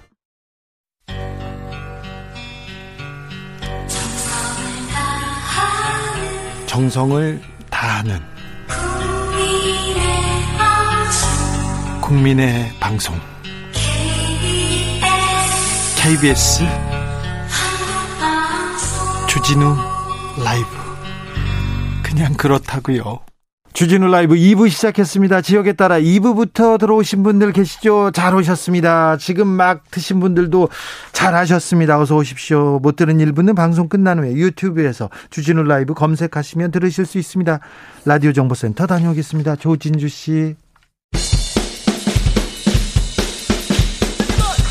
틱탁 틱탁 틱탁 현란한 입담의 환상 드리블 오늘 이 뉴스를 주목하라 이슈 티키타카 머리끝부터 발끝까지 핫이슈 더 뜨겁게 이야기 나눠보겠습니다. 청코너 최진봉 성공회대 교수 어서 오세요. 네 안녕하세요 최진봉입니다. 홍코너 국민의힘 선대위 법률지원단 이두화 부단장 어서 오십시오. 안녕하세요. 알겠습니다. 이두화 단장님 목소리가 네. 그리고 표정이 요새 캠프 분위기가 그렇습니까? 아니 그게 아니라 최진봉 교수님이 네. 되게 어, 먼 데서 정말 딱 터치다운 잘 하셔서 네. 격려하는 의미로 네. 표정과 어, 목소리로 격려하고 있습니다. 응원하고 있습니다. 참고로 늦진봉 호, 가 늦진봉입니다. 네. 아 진짜 고생스럽게 오셨어요. 네. 그죠? 네. 그럼요. 래퍼 진봉입니다. 네. 네. 자 그래서 국민의힘 선대위 분위기는 좋습니까? 아, 무래도 저희가 지지율이 음. 좀 이러면 음. 조금 더 저희가 이렇게 보람이 있고 또 약간 밝은 분위기가 되지만 네. 야당은 어려워요, 원래 선거가. 그리고 여당은 합법적인 패가 많기 때문에 마지막까지 긴장해야 됩니다. 자, 그런데 네. 지지율이 음, 괜찮다. 지지율이 올랐다. 이렇게 보는 가장 주요 원인이 뭡니까? 아, 저희가 생각하기에 저희는 지지율이 회복하고 있는 거죠. 자, 회복의 이유가 뭡니까? 어, 후보가 이제 당내 갈등이나 분열 상황을 처리하는 태도가 국민들한테 신뢰를 준 것 같고요. 아니, 홍준표 의원하고 지금 갈등이 네. 안 됐는데요? 근데 그 부분도 노력하고 있고 또 네. 거기 원인 제공 그 부분을 뭐 누가 잘못했냐 꼭 잘잘못을 따지면 좀 그렇겠지만 거기에 대해서 후보한테 뭔가 비난하거나 후보가 좀 부족하다 이런 부분은 많지 않은 것 같고요. 그래서 네. 후보는 최선을 다하고 있는 모습. 최재형 전 감사원장 음. 이제 상임 고문으로 오시잖아요. 그러니까 차근차근 많은 분들이 오시고요. 그리고 제가 누누이 말씀드리지만 이낙연 전 대표가 이재명 후보랑 같이 활동하는데 얼마나 오래 걸렸습니까? 80일 넘게 걸렸거든요. 우리 후보들 경선 때 같이 하셨던 후보들도 감정이 있잖아요. 그러니까 이 부분은 시간이 좀 걸리는 것 뿐이고 민주당보다 오래 걸리지 않고 있습니다. 그래서 이 부분은 저희가 물론 뒤처져 있 죠. 한 3주 정도 이제 저희가 후보가 늦게 선출됐으니까 민주당보다 좀 빨리빨리 해야 되는 건 맞는데요. 열심히 노력하고 있는 모습을 보이고 있어서 국민들한테 안정감을 주고 또 대북 이슈도 있었고요. 그리고 청년 정책도 청년과의 소통 방식 모두 다 어, 이렇게 국민들이 보기에 눈높이에 맞 맞춘 게 아닌가 싶습니다. 네, 법사 이슈도 있었고 무속 이슈도 있었고요. 자, 최지봉 교수님. 아니, 우리 진행자님은 우리 교수님 편을 들어주시네. 자, 자, 전혀 그렇지 전혀 않습니다. 그렇지 내가 딴 데 가서 맨날 나한테 이두아 변호사한테 너무 쉽게 해준다고 나를 뭐라 해요. 아, 그래요? 어쨌든. 저 교수님이 좋습니다. 최지봉 교수님이 남자 남자 패널하고 할 때는요 절대 봐주는 게 없어요. 아니 남자 패널분하고 할 때도 저렇게 잘 아니, 웃으시던데요? 웃기는 하는데요. 래퍼 진봉입니다. 래퍼처럼 따다다다 하는데 항상 활달하시잖아요. 이두화 변호사님한테 너무 약하다는 평이 있습니다. 자 교수님. 뭐 어쨌든 저는 이렇게 생각해요. 기본적으로 이제 홍준표 대표하고 이제 이더 변호사는 잘 되길 뭐 저도 잘 되길 바랍니다, 네. 진짜. 근데 쉽지는 않을 것 같다는 느낌은 들어요, 사실. 저희 노력 계속 네. 하고 있어요. 그러니까 네. 이게 홍준표 의원 같은 경우에 이제 많이 마음이 상한 것 같고 아무튼 이제 저는 홍준표 의원이 그 추천한 추천 이제 그분 표현은 추천이니까 그건 잘못됐다고 생각해요. 그렇게 하면 안 된다고 저는 보고 특히 공천 문제에 대해서는 상당히 민감한 사안인데 네. 그런 표현을 한 건 정말 잘못됐어요. 그럼에도 불구하고 본인이 또 뭐 방자하다 이런 얘기까지 하시는 것도 저는 그렇게 네. 좋아 보이지 않습니다. 그래서 그런 부분에 대해서 당이 선대위가 선을 그은 건 저는 잘했다고 생각. 그것까지 받아줘가지고 또 문제되면 당내 분란이 또 생길 수 있거든요. 그래서 아하. 그런 부분은 저는 받아주면 안 된다고 생각해요. 기본적으로. 네. 그래서 그럼에도 불구하고 이제 그러다 보니까 그게 또 이제 갈등의 요소가 되고 홍준표 의원이 그러면 그런 말 방자하다까지 해놨는데 금방 들어오기 좀 어려울 것 같아요. 뭐 모르겠어요. 이제 막판에 대선 막판에 정말 본인도 어쨌든 국민의힘 소속이고 예. 본인이 또 선거에도 어쨌든 나가야 되는 예. 상황이니까 그건 될 수는 있을지 모르겠지만 아, 선거에도 나가야 되는 상황이라 당분간 어려울 거다. 이제 그런 생각은 들고 또 하나는 네. 또 김건희 씨가 그 굿 얘기를 해가지고 그것 때문에 또 기분이 상한 것 같아. 어쨌든 굿 얘기한 것 때문에도 유승민 의원도 그렇고 유승민 전 의원도 그렇고 홍준표 의원도 그렇고 그런 부분에 좀 마음이 상하신 것 같아서 당장은 좀 어려울 것 같아요. 근데 이제 뭐 노력은 계속 하셔야죠. 뭐 가능한 한 들어오게 하는 게 맞다고 저는 보고 노력을 하셔서 어쨌든 잘 되길 바랄 뿐입니다. 7925님께서 음. 이두아 변호사님 화이팅! 이렇게 합니다. 아, 감사합니다. 네, 계속해서 팬층이 두터워지고 있는 이두아 변호사입니다. 어제 윤 후보 장모 2심 무죄 판결 받았습니다. 음. 그래서 윤석열 본부장 리스크 이제 털었다 이렇게 분석하는 언론도 있던데 캠프에서도 그렇게 봅니까? 이 항소심 무죄 받았는데 저희는 이 부분이 무죄 1심 판결 나왔을 때도 1심 판결에 대해서 뭐 저희가 왈가왈부하는 게 부적절할 수도 있지만 항소심을 좀 지켜봐야 된다고 말을 했었고요. 이제 주장해야 될 게 1심에서 다 주장이 안 되고 반영이 안 된 부분들이 있었다고 봤었기 때문에 좀 열심히 항소심에선 해서 좋은 결과를 받았다고 생각하는데요.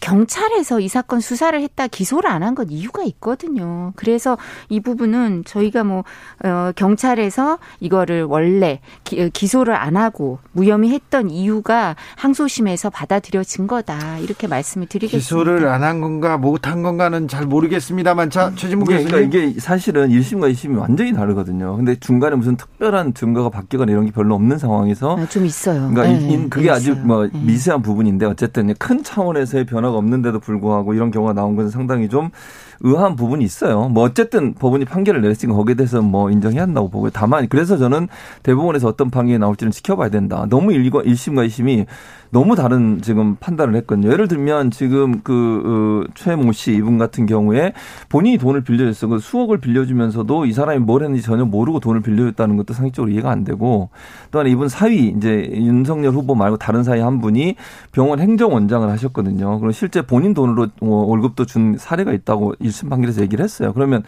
개입하고 관여한 부분이 전혀 없다고 볼 수 있을까? 그리고 이 최모 씨가 본인이 공동 이사장으로 이름도 올렸고 이런 여러 가지 정황들로 봤을 때도 책임 면제 각서에서 완전히 다르게 판단을 했거든요. 1심에서는 책임 면제 각서라고 그걸 쓴 이유가 결국은 본인이 그걸 개입하고 있는 걸 숨기기 위한 방법이라고 얘기를 했는데 2심에서는 그거 자체가 사실은 관여를 안 했다고 판단을 했기 때문에 이게 같은 증거를 가지고 너무 다르게 판단이 내려진 사안이라 제가 볼 때는 대법원 가서 어떤 판단이 내리는지를 지켜봐야 될 것 같습니다. 이도하 변호사님. 예, 저, 저, 저 약간만 네. 보충 설명 을 드리자면 사실 이제 저희가 1심, 2심, 3심이 있는 게 이유가 있죠. 그래서 말씀드린 것처럼 항소심의 판사들은 훨씬 경력이 오래됐어요. 그러니까 이런 부분에 대해서 여론이나 여러 가지 압박에서부터 좀 자유로울 수가 있는데요. 저희가 이제 1심 판사를 1심 판단을 저희가 봤을 때는 너무 여론의 주목을 받고 그다음에 이런 부분에 있어서 부담이 있었던 거 아니냐. 오히려 재판관도 이런 판, 판사한테도 그런 부담이 있었던 거 아닌가. 그리고 1심에서 는 어, 주장이나 의견이 충분히 개진이 되지 않았을 뿐만 아니라 증거나 증인의 진술도 항소심에서 좀 더 제출된 부분이 있어서 그 부분 갖고 판단을 한 거라고 생각을 하고 있고요. 그리고 이 부분은 사실 이제 책임 면제 각서에 대해서 어떻게 보느냐의 문제인데 그 부분은 어, 기소를 안 했을 때 불기소했을 때 일관된 얘기였고 그래서 주범들이 다 대법원에서 확정 판결을 받았어요. 그랬는데 갑자기 증인들이 진술을 바꿔서 이제 그 모모 씨 최강 대표나 딴 사람들이 고발을 해서 이게 사건화되면서 증인들이 진술을 바꾼 게 더 이상했거든요. 자, 근데 이게 다시 음. 돌아온 거죠. 제대로. 자 여기까지 얘기하겠습니다. 네. 1심 판사, 2심 판사에 대해서 할 얘기가 또 그러니까. 많으실 텐데 최진봉 네, 교수님은 자 그 얘기는 못 판사들이 그렇게 안 합니다. 지금 그렇게 했다면 얼마나 큰 문제가 생기는데요. 지금 2심 판사 네. 얘기하려고 준비를 하고 있는데 거기까지만 하세요. 네. 그러니까 저는 30초 드립니다. 그러니까 이도하 변호사님 너 지난 예전에 이제 저가 저랑 같이 음. 방송하시면서 판사의 성향에 대해서 말씀 하신 여러 번 제가 들었고 뭐 재판에서 얘기하시면 판사의 얘기는 어쨌든 이제 보도의 내용을 보면 이런 거예요. 이제 이분 저는 어쨌든 이분이 그러니까 윤석열 장모의 이제 변호인 중에 한 분이 그 판사분하고 판사하고 고대 동문이고 연수원 동기 5년 동안 함께 근무를 했고 이런 부분들이 재척 사유가 되고 회피를 했어야 하는데 왜 회피를 안 했는지 하는 부분에 의문을 제기하는 것이고요. 그러니까 그 재판부도 법무부도 사실은 이 부분에 서 재판 사법부도 참 어, 이거는 회피 사유가 되는데 안 한 것도 문제가 되고 두 번째는 네. 검찰도 왜 회피를 안 하고 계속 했을까 하는 부분에 대한 논란이 있다는 말씀. 자, 아니, 이 부분에 대해서 본인이 법관이 공정하게 재판을 할 자신 자신이 있는 거죠. 사실 그 정도 인연 있는 분들의 자.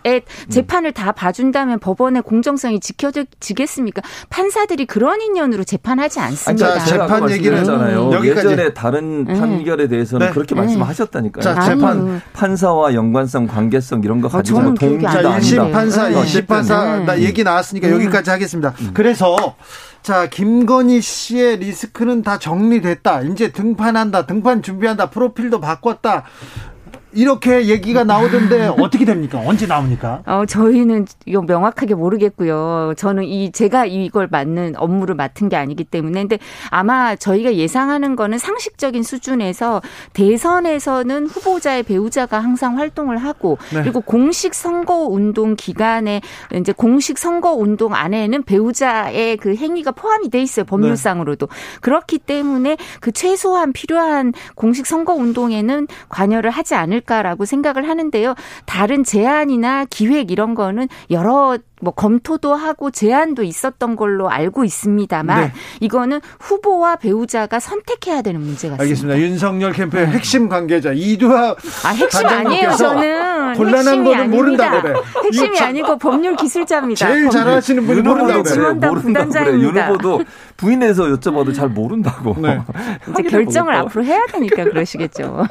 결정을 받아야 되는 건 아니겠죠. 네. 아니 본인이 선택하셔야죠. 서울 전에 사과문 발표를 검토한다고 전해지기도 했습니다. 자, 8372님, 저는 합리적 보수인데요. 진봉이 형 너무 좋아요. 그냥요. 네. 네. 진봉이 형도 합리적 보수. 진봉이 형이요. 진보지 보수라지 왜 이러세요, 네. 보수주의자여서요. 다른 방송국에서 보수를 더 주면 더 그런데 그쪽으로 간다고 해가지고. 아. 보수, 보수파입니다. 자, 이재명 후보 민주당에서 계속해서 새 신책 내놓고 있습니다. 음, 음. 눈물 유세도 벌였고요. 그 다음에는 뭐 정치 교체를 하겠다. 7인 측근들 나는 임명직 맞지 않겠다. 그리고 뭐 86 뭐 용퇴하겠다 이런 얘기가 계속 나오고 있습니다. 이 점 어떻게 보고 계십니까? 이두아 단장님. 사실 이 진정성이 있는지 좀 잘 모르겠습니다. 그러니까 눈물 흘리는 거는 대선 후보가 선거 운동을 하시면서 공개석상에서 이렇게 눈물 흘리는 건 처음 본 것 같아요, 솔직히 그죠? 처음 봤으니까 이 부분은 뭐 여러 가지 의미가 있겠지만, 근데 그게 본인을 위한 눈물이 아니라 국민을 위한 눈물이었으면 하는 아쉬움이 있더라고요. 본인이 억울하다고 눈물을 흘리시니까 아니 눈물 흘리는 걸 닦아주셔야 될 뿐인데 본인 억울하다고 눈물 흘리시는 건 조금 그런 게 아닌가라는 생각을 하고요. 쇄신책에 대해서 여러 가지 말씀을 하셨는데요. 제가 깜짝 놀란 게 그 송영길 대표가 이제 총선 불출마 선언을 하셨잖아요. 네. 그랬더니 사람들이 아 저분은 다음에 총선 나올 게 아니라 대선 출마할 거니까 전혀 희생이 아니다. 기득권을 내려놓는 게 아니다 이런 얘기를 하시고 그리고 최재성 전 의원이 그때 방송 평론을 하시면서 이제 진행자가 아 최재성 전 의원님도 586인데 어떡하실래요? 불출마 안 하세요? 그리고 이재명 후보 가 이거를 당내 민주당의 변화로 이끌어내겠다고 얘기하는 거 보면 586 용태론을 확산시키고 싶어 하시는 것 같더라고요. 그래서 물어봤더니 최재성 전 의원이 아, 자, 본인은 지난번에 불출마했기 때문에 불출마 상습 출마 상습 불출마자가 되면 안 되니까 안 한다고 그러시더라고요. 그러니까 이게 공감을 얻고 확산될지도 봐야 되는데 별로 그럴 것 같지 않다. 그리고 2년 남은 총선에 대해 얘기하는 거는 희생의 모습이 아니라 정치 혁신이라고 지금 말할 수가 없다. 지금 어떤 내려놓는 가지고 있는 거를 바로 내려놓는 모습이 국민들한테 감동을 줄 수 있는 거 아닌가 싶습니다. 네. 그러니까 일단 두 가지. 첫째는 이제 두 번째 말씀하신 거는 아마 우려가 되는 것 같아요. 국민의힘에서도 긴장할 거예요. 이제 말씀하신 것처럼 송영길 대표에서 끝나지 않고 만약 이게 파장이 돼서 계속 일어난다고 하면 이건 국민의힘이 긴장할 수밖에 없어요. 왜냐면 비교가 되거든요, 이제는. 그러니까 민주당과 국민의힘이 비교될 수 있는 부분이 있어서 이런 부분에 있어서는 상당히 긴장이 될 거라고 봐요. 물론 어느 정도까지 파장이 올지는 모르겠습니다만 아마 민주당에서는 드라이브를 세게 걸 것 같아요. 제 생각에. 왜냐하면 지금 이렇게 절박한 상황에서 이런 희생이 없으면 결국 국민들이 정치 혁신을 어떻게 하겠다고 하는 거냐 하는 부분에 대한 의문이 있어서 저는 더 큰 변화가 있을 걸로 예상을 하고요. 그렇게 되길 또 바라기도 합니다. 이재명 후보의 눈물은 저는 이렇게 생각해요. 그 상대원 시장이라는 곳이 그 이재명 후보가 어머님 어렸을 때 어머님이 거기서 일했던 곳이에요. 어떤 뭐 화장실 앞에서 일하신 건 뭐 다 아시니까 거기 가서 이제 가족사에 대해서 제가 볼 때는 가슴에 너무 아, 마음이 아플 것 같아요. 그, 그, 그러니까 그 시장의 현장에서 어머니 얘기하고 형님 얘기하고 어떤 형수 얘기하면서 그게 이제 논란이 되는 것이 가슴에 응어리가 됐을 거라고 저는 보거든요. 그래서 저는 그 이해가 돼요. 그, 그 울음이라는 게. 얼마나 힘들까, 개인적으로. 그런 얘기가 자꾸 회자되는 것이 개인한테 무슨 그 도움이 되겠습니까? 물론 게 정치적으로도 그렇지만 가족사가 그렇게 다 밝혀져서 그렇게 된 것도 본인이 몇 번을 욕설 한 것에서 반성을 하고 사과를 했습니다만 그 어머니에 대한 안타까움이나 또는 이제 가족사가 그렇게 드러난 거에 대한 어떤 그 회한이랄까요? 저는 그런 부분이 좀 있다고 보기 때문에 그 울음 자체를 폄훼하면 저는 안 된다고 봅니다. 개인적으로. 그렇게 아니, 예. 어떤 형태로든 제 예. 말은 그러니까 이도 변호사 그렇게 예. 했다는 게 아니고 그래서 그런 부분을 그대로 받아들이고 이제 문제는 그게 어떻게 될 거냐고 아까 말씀하신 거는 이재명 후보가 나중에 그 다음 날 다른 장소에 어딘지 제가 기억을 정확히 못 하겠는데요. 이제 울고 나서 시원하다. 그리고 이제는 더 이상 울지 않겠습니다. 얘기했고요. 그리고 다른 아 사람의 눈물을 닦아주는 일을 하겠다고 말씀을 하셨어요. 그래서 이도 변호사 말씀하신 그 부분도 실현하겠다고 하셨으니까 앞으로 아마 정책적 분으로 그런 부분을 하지 않을까 하는 생각이 듭니다. 저는 하나 아쉬운 음. 게그 이제 이 가족사도 저 저희도 안 건드리고 싶죠. 그냥 개인 사생활이면 그렇지만 이 부분은 후보의 자질과 검증 그다음에 또 범죄 혐의와 관련성 여부 여러 가지 내용이 있으니까 자꾸 얘기를 하게 되는 거고요. 근데 제가 제일 궁금한 게 형, 형한테 욕설한 얘기만 하시고 형수한테 욕설한 게 왜 했는지는 얘기를 안 하시고 원인도 얘기 안 하시고 그리고 형수는 살아 계시잖아요. 그럼 형수한테 사죄를 해야죠 욕설한 걸. 그러고 나서 하면 진정성이 있지만 형수한테는 사죄했단 말씀을 지금 확인이 안 돼요. 음, 그러니까 형수는 그 계속 반박하시잖아요. 그러면 네. 반박하더라도 형수한테 사죄하는 모습을 보이고 뭐 이걸 하셔야지 그 형수한테 왜 욕설했는지 왜 사죄를 안 하는지는 해명을 안 하세요. 그러니까 욕설한 거에 대해서는 이미 얘기가 됐어요. 그러니까 무슨 말이냐면 어머님에 대해서 한 것도 그렇고. 아니 형수는 그러니까 어머님한테 서로, 아니, 안 그러셨어요. 그러니까 그 문제 가지고 서로 네. 이제 다툼이 있었던 거죠. 그러니까 이재명 후보와 가, 가족하고 예를 들면 형님 가족하고 형수님도 그 형수라는 분도 형님의 편에서 어쨌든 서로 사이가 안 좋은 거잖아요. 형수한테 사죄를 서로, 하셔야죠. 그러니까 어쨌든 그러니까 사죄를 하는 것은 그 이재명 네. 후보가 사죄보다는 저는 화해를 해야 한다고 생각해요. 그러니까 두 분이. 그 시도를 네, 안 하시잖아요. 아니 그건 하실 거라고 봐요. 저는 개인적으로. 그래서 그러시면. 화해를 하는 게 필요하기 때문에 네. 그게 한쪽의 일방적인 사죄보다는 관계가 회복될 수 있도록 이, 노력할 거라고 이 내용은 봅니다. 이 정도까지 네. 할게요. 두 분들한테 음. 설날에 뭐 드시겠어요? 뭐 먹고 싶어요? 이 주제 가지고 한 36시간 토론이 가능한 두 분인 것 같습니다. 역시. 네. 자, 이재명, 윤석열 후보의 양자 토론 일단 무산됐습니다. 아, 네. 네. 다행인지 불행인지 누구한테 누구한테 유리한지는 잘 모르겠습니다. 이제 사자 토론으로 갑니까? 아니면 뭐 다자 토론으로 갑니까? 아, 이 부분 그러니까 사자 토론이 제일 가능성이 높은 거죠. 지금 왜냐하면 그 결정문의 전 취지를 보면 그 법정 토론회 기준에 맞춰서 토론회를 해야 된다 이거니까 지금은 그 기준에 맞추면 심상정 후보, 안철수 후보가 같이 들어야 되거든요. 네. 그러니까 사자 토론으로 갈 가능성이 높고 민주당뿐만 아니라 윤석열 후보 우리 당도 국민의힘도 사자 토론도 좋다. 빨리 이걸 했으면 좋겠다. 아, 윤석열 후보 측에서도요? 네, 네. 협상팀에다가 이 부분 빨리 그 논의하라고 얘기하셨거든요. 그래서 이거는 지금 진행되던 포맷이 있으니까 좀 빨리 협상에 들어가지 않을까 싶습니다. 이두하 단장님? 예. 솔직히 말해서 양자 토론 무산 나왔을 때 캠프 어땠습니까? 아 근데 저희가 네. 사실은 이게 공영 방송이니까 2007년에 사례가 있었잖아요. 임용대. 그래서 어, 종편이랑 한번 해보나 이것까지 대안을 생각하고 있었어요. 네. 그래서 그러니까 이 부분에 대해서는 여러 가지 대안이 있어서 국민들한테 검증 기회를 제공하기 위해서 최선을 다하겠습니다. 그래요. 토론 피하는 건 아니죠? 절대 아닙니다. 네, 준비돼 있고요. 열심히 네. 어. 하고 있습니다. 그러니까 지금 말씀하신 것처럼 저는 빨리 했으면 좋겠어요. 음. 그러니까 국민의힘도 이렇게 얘기하고 예, 있으니까 예. 네. 차라리 30일을 하기로 했잖아요. 네. 그두 명을 더 들어오면 되거든요. 네. 제가 볼 때는 크게 문제가 될 거라고 보지 않고 음. 그러니까 방식의 약간의 차이만 변화가 되는 거잖아요. 맞아요. 어차피 명이 다 들어오니까. 네. 그래서 방송에 준비를 했기 때문에 제 생각에는 그렇게 빨리 합의를 해서 31일 날 네 분이 다 했으면 좋겠습니다. 알겠습니다. 그래도 진행자는 저희가 음. 도저히 받아들일 수 없는 정무 씨 이런 분이 하면 누구? 저희가 좀 그렇죠. 오히려 뭐 아니 정관용 네. 선생님이라든가 뭐 네. 아니면 SBS의 주영진 그 제이 씨라 하더라도 그분들이 하는 건 아, 저희가 아무 불만이 없는데 어, MBC의 아, 우리 주진우 앵커님도 아니고 저는 저 어, 다른 분을 강하게 부임하는데요. 네. 네, 다른 분을 제이모 씨를 아, 하려고 그랬어요? 해서 아 그거는 좀 그렇지만 저희가 제가 볼때별 문제 안될것 같아요. 문제 없이 모두 다 가능합니다. 후보가 여기 와서 인터뷰를 하고 음. 어, 여기서라도 토론하자. 주진우 음. 기자가 하면 좋겠다고 했는데 음. 국민의힘에서 계속 반대했어요. 반대하는. 아니 지금 이거 어저 TV 설 연휴에 TV 토론이 잡혀 있는데요. 뭐. 네. 네. 아니 여기 프로그램에 해주면 또 딴 프로그램도 너무 다 형평성 문제가 생깁니다. 변호사님 같이 모시고 하려고 했는데 네. 네. 형평성 문제가 생깁니다. 네. 네 특정 프로랑 하면 이더 변호사랑 저랑 두 후보하고 네. 형평성 문제가 생깁니다. 다른 프로그램에서 이제 난리 납니다. 두분 설날에 떡 국은 어떤 육수로 끓일지는 저 바깥에서 네. 네. 3시간 동안 토론할 수 있을 것 같습니다. 자 이슈 티키타가 오늘도 감사하고 설날 잘 보내십시오. 네. 감사합니다. 최진봉 이두아 이두아 최진봉 감사합니다. 감사합니다. 네, 설 연휴 잘 보내세요. 알겠어요. 대선을 향해 외쳐라. 하루 한 소원.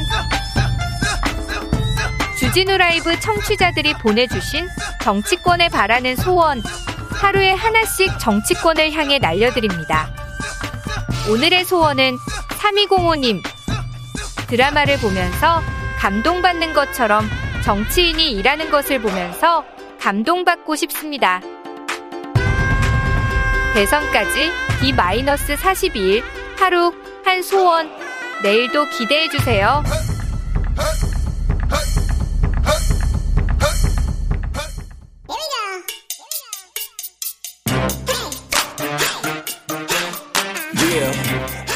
뉴스를 향한 진지한 고민 기자들의 수다. 라이브 기자실을 찾은 오늘의 기자는 코인데스크 코리아 김병철 기자 어서 오세요. 네, 안녕하세요. 네. 요즘 네. 코인 시장이 그렇게 또 얼어붙었다면서요. 네, 맞습니다. crypto 겨울 뭐 이렇게 부르고 있는데요. 네. 증시와 함께 지금 폭락 중이다라고 표현해도 될 것 같은데. 네. 얼마나 떨어졌습니까? 비트코인이 지금 오늘은 4,500만 원까지 내려와 있는데요. 어, 그래도 좀 회복했네요. 네, 맞습니다. 지난해 11월 이제 고점이 8천만 원이니까 거의 반토막이 났죠. 네? 그래서 7일 전 대비해서는 지금 10% 정도 하락한 금, 어, 금액이고요. 이더리움 같은 경우는 300만 원 수준에 거래되고 있는데 이것도 일주일 전 대비해서 한 19% 하락한 많이 떨어졌네요. 네, 맞습니다. 증시도 그렇게 파랗게 얼어붙었다면서요? 네, 많은 분들이 지금 굉장히 힘들어 하시는데 어 파티는 끝났다 이런 네. 말들이 지금 나오고 있습니다. 예? 지금 유동성 파티는 끝났다, 코로나 파티는 끝났다 이런 말들 나오고 있고요. 네. 고승범 예. 금융위원장이 어제 이렇게 말했습니다. 글로벌 긴축 시계가 앞당겨지면서 과열된 자산 시장의 조정 가능성도 커지고 있다. 네. 그래서 유동성 파티가 끝나가고 있는 상황인 만큼 미리 대비해야 한다. 자, 돈 풀기 끝났다. 이제 버블도 끝났다. 이제는 조여야 된다. 그래서 지금 증시, 코인, 부동산 다 하락 중입니까? 네, 네세 가지 다 하락하고 있는데 어, 작년에 최초로 3천을 넘었던 코스피가 3 어제 3,200까지 가지 않았나요? 그렇죠. 2,700대로 떨어졌고요. 예. 오늘은 0.41% 내린 2 0또 떨어졌어요?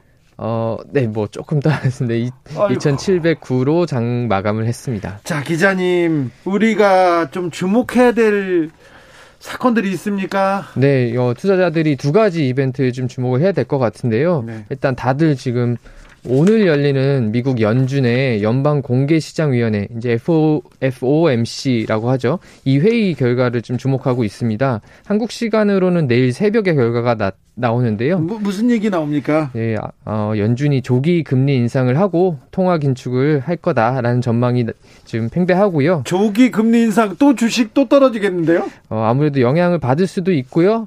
혹은 이미 다 이렇게 예상하고 있기 때문에 똑같은 예상하는 게 나오면 충격이 좀 덜할 수도 있는데 네. 일단 어떤 어떤 수준으로 나오는지 내일 새벽에 좀 지켜봐야 될 것 같고요. 올해는 계속해서 금리 인상이 있다 이렇게 보고 봐야 되겠네요. 네 맞습니다. 그러니까 몇 번 할 거냐가 오히려 지금 더 관건인데요. 연준이 3월부터 연내 3에서 4회 금리 인상할 것이라는 관측이 시장에서는 좀 지배적인데 네. 어, 연준이 좀 충격을 주려고 뭐 4회 이상, 이상 인상을 하거나 혹은 기준금리를 보통 0.25% 포인트씩 올리는데 네. 예, 그걸 한 방에 0.5% 퍼센트 포인트 올린다거나 이렇게 딱 충격을 줄 수도 있어요. 그러면요 주식하는 것보다 저축하는 게 낫겠다 이렇게 생각하는 사람이 많을 거 아니에요. 어 요즘 그... money move라고 다시 이제 그런 어, 은행 저축으로 돈이 좀 흘러가는 모습들이 나타나고 있습니다. 그럼 금리가 오를 때까지 기다려야 됩니까? 아니면 지금 넘어가야 됩니까? 다시 지금 예금으로 넘어가야 되느냐? 네. 아무래도 지금 안전자산 쪽으로 많이 돈이 좀 흘러가고 있는 건 사실입니다. 그래서 어, 아직 좀 버틸 수 있겠다 싶은 분들은 어, 잘 고르셔야죠. 증시에 네. 계시려면. 아, 그렇죠. 예, 위험 네. 자산에 계실 거, 예, 계실 거면은 어디에 있느냐가 굉장히 중요합니다. 자, 주목해야 될 두 번째 이벤트는요? 네, 두 번째 이벤트는 러시아의 우크라이나 침공 가능성인데요. 네. 뭐 서방과 러시아가 지금 서로 무력 시위 중인데 미국은 병력 8,500명을 지금 유럽 배치 준비를 해 놓은 상태고요. 네. 러시아도 지금 국경 근처에 병력을 증강해서 아, 군사 훈련을 하고 있습니다. 네, 큰 변수예요. 네, 이게 또 어, 만약에 좀 심각해지면은 증시에 그리고 경제에 영향을 주겠죠. 자, 코로나 때 수혜를 본 주식들도 지금 타격을 계속 입고 있다면서요? 네, 대표적인 코로나 수혜주로 꼽혔던 게 이제 미국의 넷플릭스. 그러니까요. 넷플릭스 오징어 게임 나오고 그럴 때 막 엄청나게 올랐다고 그때 그렇죠. 어, 그랬죠. 그리고 또 줌, 이 이제 영상 회의 소프트웨어 만드는 네. 줌이 있잖아요. 넷플릭스 같은 경우는 전고점이 작년 11월이었는데 그때 대비해서 한 어, 47% 하락했죠. 어, 엄청 떨어졌네요. 이것도 비트코인처럼 거의 반토막 났고요. 네. 또줌 같은 경우는 2020년 10월이 전고점인데 그때 대비해서 무려 75% 하락을 했습니다. 75%요? 네. 그래서 지금 기술주 중심의 미국 나스닥 지수도 올해 들어서 14% 떨어져 있는 상황이라서 네, 코로나 수혜주가 타격을 좀 받았다라고 말씀드렸습니다. 멋모르고 주식시장 가서 곡소리 나는 사람들 많겠네요. 지금 많은 분들이 네 울고 있어요. 예. 어, 슬퍼지지 네 왜 슬퍼지지 그런 분들 많습니다. 부동산 시장은 어떻습니까? 네, 부동산 시장도 지금 하락세에 좀 접어든 모습인데요. 어, 서울 반포에 있는 우리가 아리팍이라고 부르죠. 아크로 리버파크 가격이 5억 원이 뚝 떨어졌습니다. 전용 면적 84.95제곱미터인 이 집이 11월 최고가가 45억 원이었거든요. 아, 잠깐만요. 45억이라고요? 네.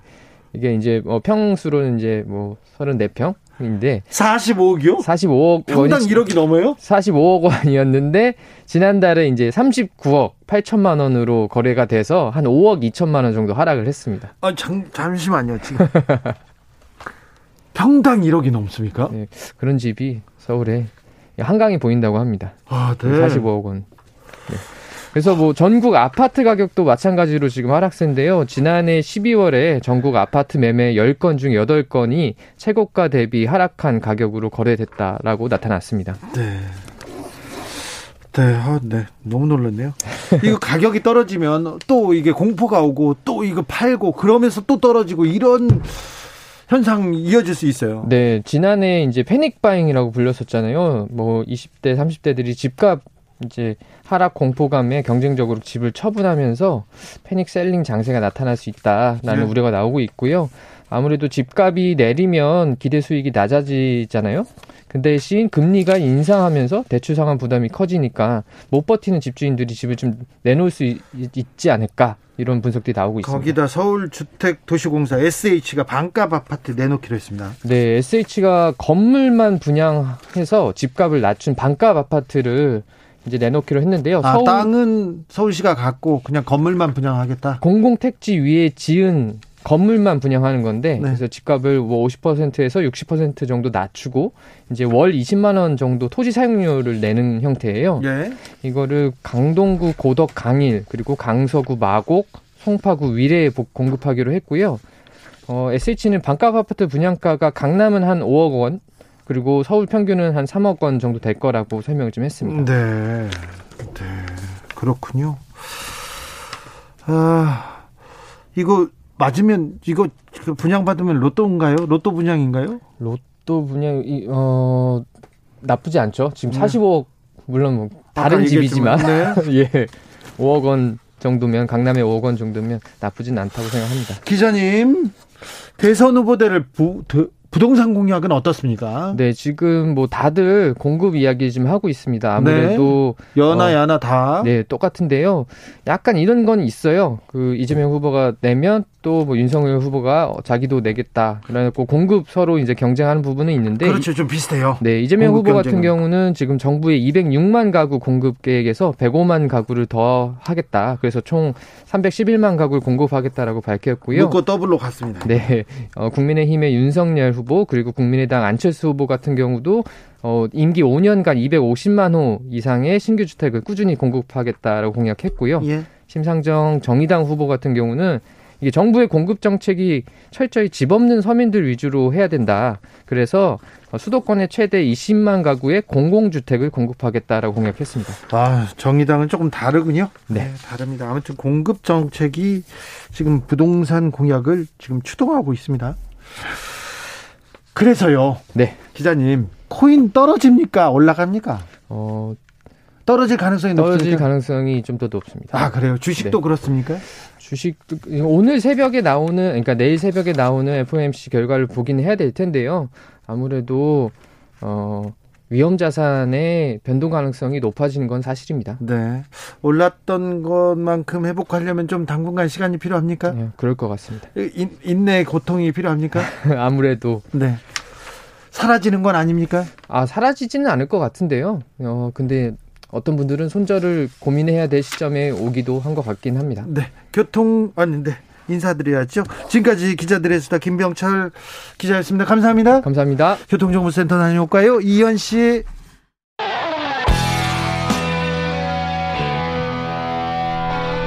스치기만 해도 똑똑해진다. 드라이브 스루 시사 주진우 라이브.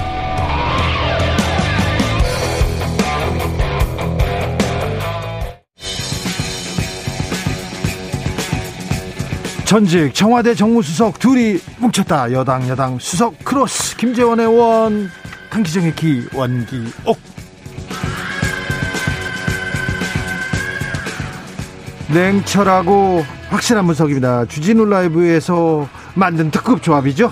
강기정 전 청와대 정무수석 오셨습니다. 네, 오랜만입니다. 김재원 국민의힘 최고위원 오셨습니다. 안녕하세요. 네, 김재원 최고위원님께서는 뭐 여유가 있으시네요. 어, 말은 또 여유 있는 척 해야죠. 아, 그래요? 근데 그전에는 슬퍼 보였거든요. 기운 없는 척하고. 네.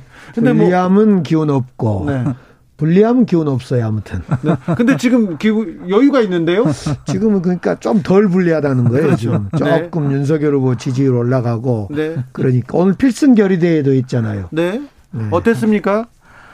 어, 일단 이제 지역에서 직접 그 지역을 담당하고 있는 국회의원 또 당협위원장 전원이 모여서 네. 어, 뭐 이제 단결하고 단합하는 모습을 보였고 네. 윤석열 후보도 자신감을 상당히 좀 보여주는 그런 단합의장이었습니다. 이제 김건희 씨 리스크에서 넘어갔다고 보는 건가요? 국민의힘에서는? 김건희 씨는 리스크가 원래 없었어요. 없었어요? 다만, 다만 이제 어, 이재명 후보 측과 민주당에서 없는 네. 죄도 뒤집어 씌우려고 온갖 노력을 하다가 실패했고, 어, 그동안에 무슨 뭐 주가 조작 또는 코바나 콘텐츠 네.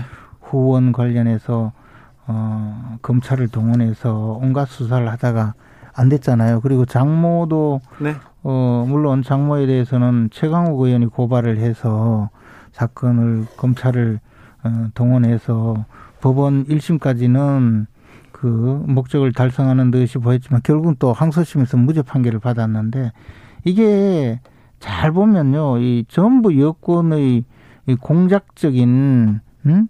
저 정치 공세에 의해서 이런 일이 있었거든요. 근데 이제 뭐 그 부분은 정리가 되어 가는 것 같으니까 이제 와서 뭐 어, 무슨 무속이다 뭐다 막 주장을 하고 있잖아요. 이것도 원래 내용이 없기 때문에 시간이 지나면 뭐 그냥 흐지부지 될 거예요. 생태탕 있잖아요, 생태탕. 자, 근데 우리 김건희 씨 관련해서는 국민대에서 교육부가 감사를 해서 학력 허위 기재, 경력 허위 기재에 대해서 정확히 맞다. 이렇게 했기 때문에 김건희 씨는 이 점에 대해서 다시 한번 CCBB를 국민 앞에 밝히고 사과를 해야 될 거예요. 또 수원여대 그 겸임교수로 채용하는 문제에 대해서도 수원여대 총장이 특별 채용 과정이 있었다. 근데 윤석열 후보는 특별 채용 같은 거 없다. 그냥 뭐 그 경쟁 없이 서류 내서 한다. 시간 강사, 겸임, 겸임 강, 시간 강사들은 네. 이런 이야기를 두 번씩 한 걸 보면 이제 수원여대 총장이 그런 이야기를 한 만큼 그것도 윤석열 후보가 다시 한번 바로 잡아야 될 거고 사과해야 될 겁니다. 김건희 씨 리스크는요. 김건희 씨가 국회 증인도 빼고 막 그랬던 발언 또 언론 기자들 다 감옥 보내겠다는 것 또 미투 사건 이런 걸 김건희 씨의 직접적인 사과를 해야 됩니다. 국민들한테. 어떻게 보십니까? 뭐 그 부분은 이제 앞으로 또 여러 가지 저 과정이 있겠죠. 뭐 사과든 뭐든 네. 그렇게 하는데 이거 그 김건희 씨 녹취 파일 자체가 아 김건희 씨를 김건희 씨에게 접근해서 마치 도와줄 듯이 거짓말하고 아 또 그런 상대방의 그 실수를 유도하고 더 나아가서 심지어는 뭐 거짓말까지 해서 받아낸 그런 음성 파일이잖아요. 그래서 그 내용이 뭐라고 하더라도 그거 가지고 크게 의미를 그러니까 둘 사안은 김건희 아니에요. 씨가 저는 지금 이번에 그 프로필을 포털에 올렸던데 전시 기획자로 올렸던데 경력이나 학력은 하나도 안 올렸어요. 그 어렵게 만든 경력과 학력 미국까지 가서 대학까지 가서 연수하고 공부했던 경력 학력을 하나도 안 올렸어요. 자, 아무튼 김건희 씨 문제는 국민들이 판단하겠죠. 판단하겠습니다. 지금 판단하는 것 같은데 허위 경력 문제나 그리고 법사 승인 문제에 대해서는 나중에 이제 뭐 어, 저기 공개 행보 과정에 얘기할 기회가 있겠죠? 네, 그렇죠. 네. 근데 어, 김건희 씨는 곧 등판하십니까? 어, 그거는 잘 모르죠. 아, 그래요? 뭐 남편도 모르는데 제가 어떻게. 아, 그러네. 그건 그렇네요. 그건 공인으로 당연히 나와야지요. 네. 남홍식님께서 김재원 화이팅, 김승현님 강기정 화이팅, 서로 화이팅 하는 사람들이 많습니다. 두분 어. 지역에서 인기가 대단하시다면서요? 강기정 의원은 인기가 좋은 것 같아요. 네, 네 맞아요. 그 광주시장 지금 하고 계신 분이 관리 능력이 좀 너무 없어서 연일 사고가 나고 하는데 강기정 수석이 가시면 아무래도 좀 그런 면에서 나아지지 않을까 하고 기대를 한다는 제 지인의 네. 전화 그 보고가 있었어요. 네. 실제 뭐 그럴지는 모르겠지만 지금 지역 분위기는 그렇다고 들었습니다. 김재원, 김재원 후보도 대구 지금 재보궐선거 곽상도 의원 후임으로 네. 재보궐선거도 지금 신청해 놓고 있고 또 여차하면 경북 지사도 뭐 당에서 부를 수도 있고 그렇기 네. 때문에 양손에 떡을 쥐고 지금 고민 중이에요. 그렇습니다. 지금 원기옥 멤버들이 지금 원기가 충천해져 가지고 다 지금 자리로 가려고 해 가지고 지금 아, 저 주진우 라이브에서 좀 걱정이 큽니다. 우리 방송을 계속 하겠습니다. 네.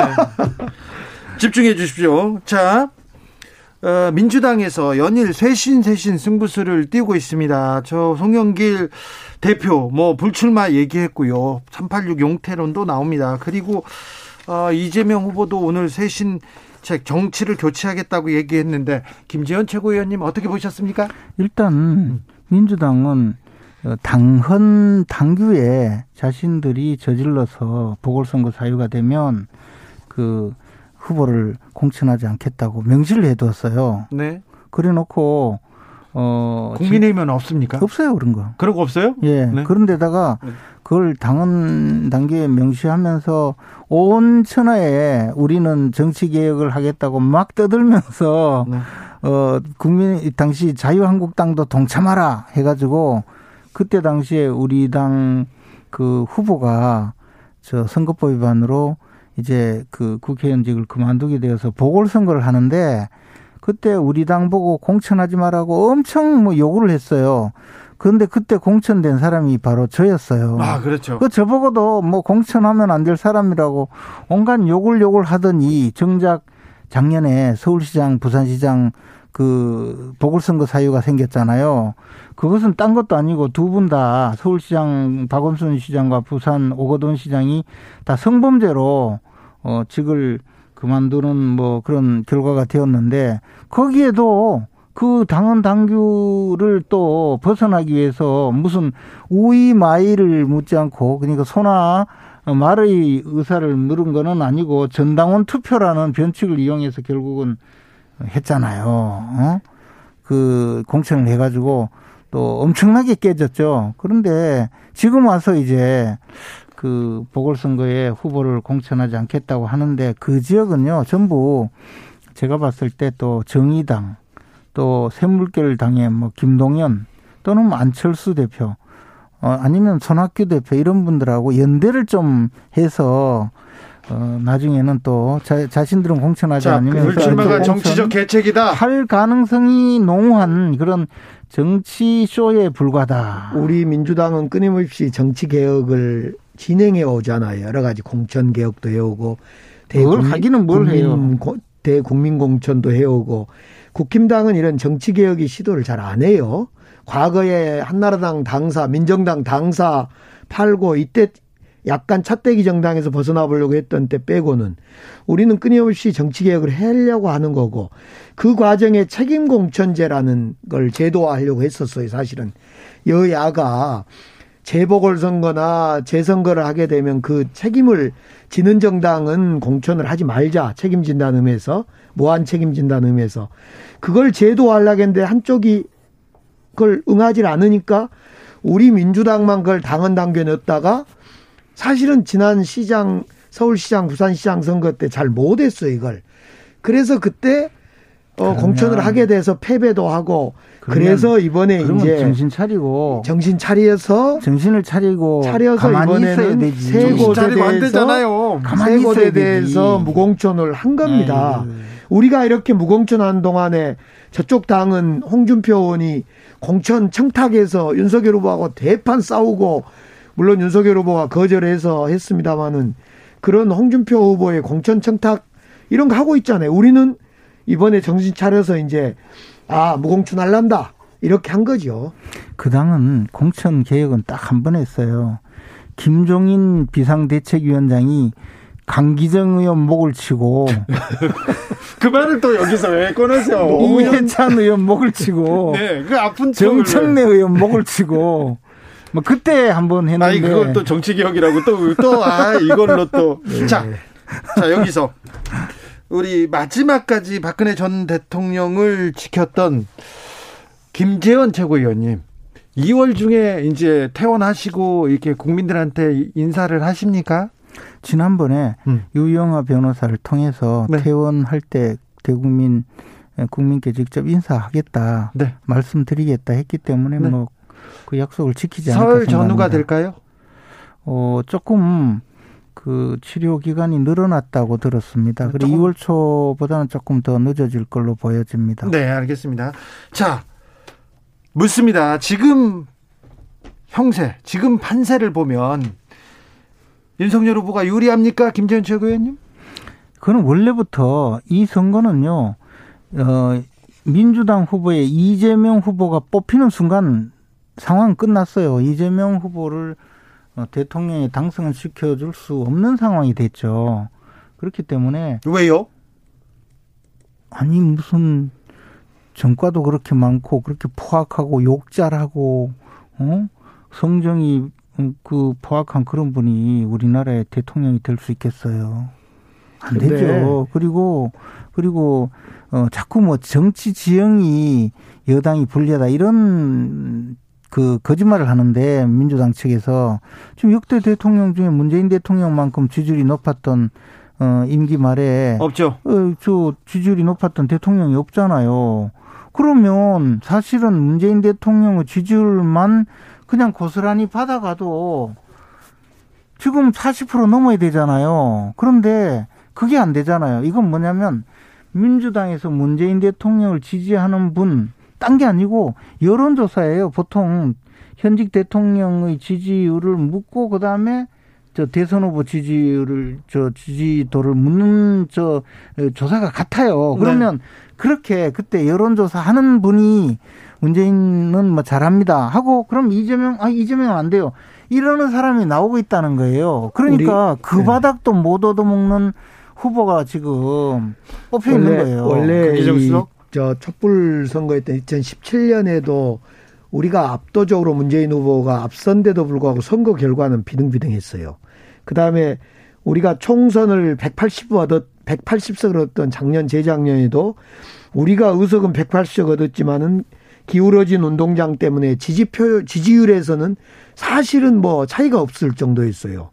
그래서 기본적으로 우리는 늘 DJP 연합을 통해서 김대중 대통령을 이겼고 정몽준 노무현 단일화를 통해서 이긴 거예요. 이렇게 우리는 우리 여당 그러니까 우리 민주당은 민주 세력은 단합하고 집권을 그래서 이재명 후보가 통합 정부를 던진 겁니다. 그러면 계속 보니까 국민들한테 늘 어려워요. 국민들한테 눈속임하고 집권했다는 거네. 즉 눈속임이 시, 아니라 실질적으로는 국민들의 지지를 받지도 못하는 분들이 늘 뭐 DJP 연합 또 정몽준 연합 이래 가지고 집권했다는 거니까 이제 집권할 생각하지 우리가 마세요. 우리가 정치 개혁을 한 이유가 그런 겁니다. 지역주의에 갈라져 있고 자꾸 지역주의 지금 지역주의 포퓰리즘에 속고 가짜 뉴스에 속고 하다 보니까 이제 불리하면 지역주의 우리가 뭐늘 소리하고 지형적으로 어려운 상황에서 선거를 치르니까 지금도 음. 이번도 그래서 이재명 후보가 젊은 과학자라든가 젊은 인재를 장관에 등용시키겠다. 그 말하고 동시에 우리 김동연 안철수까지 생각이 좀 틀리더라도 통합 정부 만들겠다. 여기서 잠깐 여기서 잠깐 안, 국민의힘에서는 이제 안철수 후보 그렇게 중요하지 않습니까? 안철수 후보가 중요하지 않다는 것이 아니고 안철수 후보와 뭐 함께 정치를 해야 된다는 기본적인 전제는 비슷해요. 그런데 민주당은 그냥 안철수 또 한번 속여서 등골 빼먹겠다는 것 뿐이고요. 누가 누구였습니까? 민주당에서 또 이재명 후보가 또 이제 지금 불리해지니까 안철수 등골을 한 번 더 빼먹겠다는 것 뿐이에요. 안철수 등골은 에이, 이게 아니 이게, 한때는 안철수하고 안철수... 단일화하겠다는 데가 국민의힘이었어요. 아니 우리는 안철수 후보와 단일화에 대해서는 그렇게 이야기하지 않았어요. 근데 안철수 후보가 지지율이 10%가 넘어가니까 안철수 후보님 놀라서 이번에 또 속아서 등골 하들짝 놀라서 마세요. 안철수 거리두기를 하고 민주당 있잖아요. 믿으면 안 되는 정치 집단입니다. 자, 국민의힘에서는 홍준표 의원은 어떻게 합니까? 홍준표 의원은요.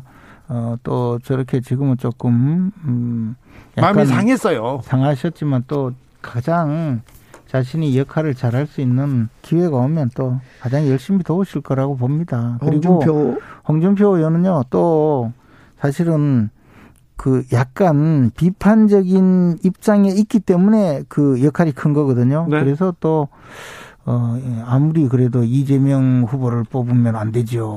어, 살인자 집안에 포악한 사람이 무슨 대통령이 됩니까? 또 이럴 거 아닙니까? 홍준표 후보가요 완전 문전박대 당한 거예요. 선대위에 참여 좀 해볼까 하고 가면서 갔는데 그냥 문전박대를 당한 거죠. 그 문전박대를 당한 것이 당하면서 그냥 당하면 괜찮은데 완전 구태 정치인으로 몰려보는 거지요. 그 공천 거래나 했던 구태 정치인으로. 1501님께서 국민의힘에서 사실 안철수 뭐 서울시장 때 등골 빼먹은 거 아닙니까? 아니 그건 안철수 후보가 먼저 단일화하자고 그랬어요. 그래요? 네. 그럼 빼준 겁니까? 아니 우리 당 등골을 좀 빼잡수시려다가 네. 그냥 조금 저 지지율이 낮아서 그런데 홍준표 의원이 김재원 최고위원한테 조금 이렇게 태클을 거시는 건가요? 많이. 많이 걸죠. 예. 홍준표 네. 후보가 대구 시장 나가려고 한다면서요. 그러니까 아, 니 그리고 오늘, 오늘 경쟁 상대 오늘 저 여론조사가 네. 나왔는데 대구의 저 지역 방송에서 수치는 말씀하시지 마시고요. 절대 이야기하지 네, 않는데. 자, 근데 홍준표 후보께서 압도적으로 1위가 아 나왔어요. 그래요? 예. 그럼 나오겠는데요? 음, 근데 그러니 홍준표 후보가 김재원 아 출당이 거기서 나옵니까? 최고위원을 좋아할 수 없지요. 네? 그래서 출당해달라. 양쪽에서 다 그래서 출당해달라고 하는 건가요? 아니 그건 아니죠. 출당하면 안 되고 네. 그리고 홍준표 의원께서 말은 말로는 출당이라고 하지만 홍준표 의원은 원래 보통 정치인들하고 조금 달라요. 보통 정치인들은 속으로 생각은 아주 막 뭐 불그락 푸르락하고 부글부글 끓어도 말씀은 안 하죠. 저 점잖게 하는데 홍준표 의원은 이제 말씀 자체를 강하게 하시는 분이죠. 제가 볼 때는 윤석열 후보가 대선 이기려면 오늘 최재형 그 후보도 껴안았던데 최재형 후보 서울 저 시장 또는 종로 보궐선거에 공천 주시고 홍준표 후보를 껴안아야 될 겁니다. 근데 홍준표 의원이 하나 딱 찍은 지역구가 네. 지역구가 지금 김재원 최고위원의 지역구가 아닌가 그렇게 그러니까 생각도 그건 들고요. 이제 김재원 음. 최고위원한테 주고 이 종로 보궐선거에 여기서 공천 최재형 여기서 지금 공천 거래가 다 이루어질 상황인데 여기서 짜죠 펜을 짜자고 어, 그저 네.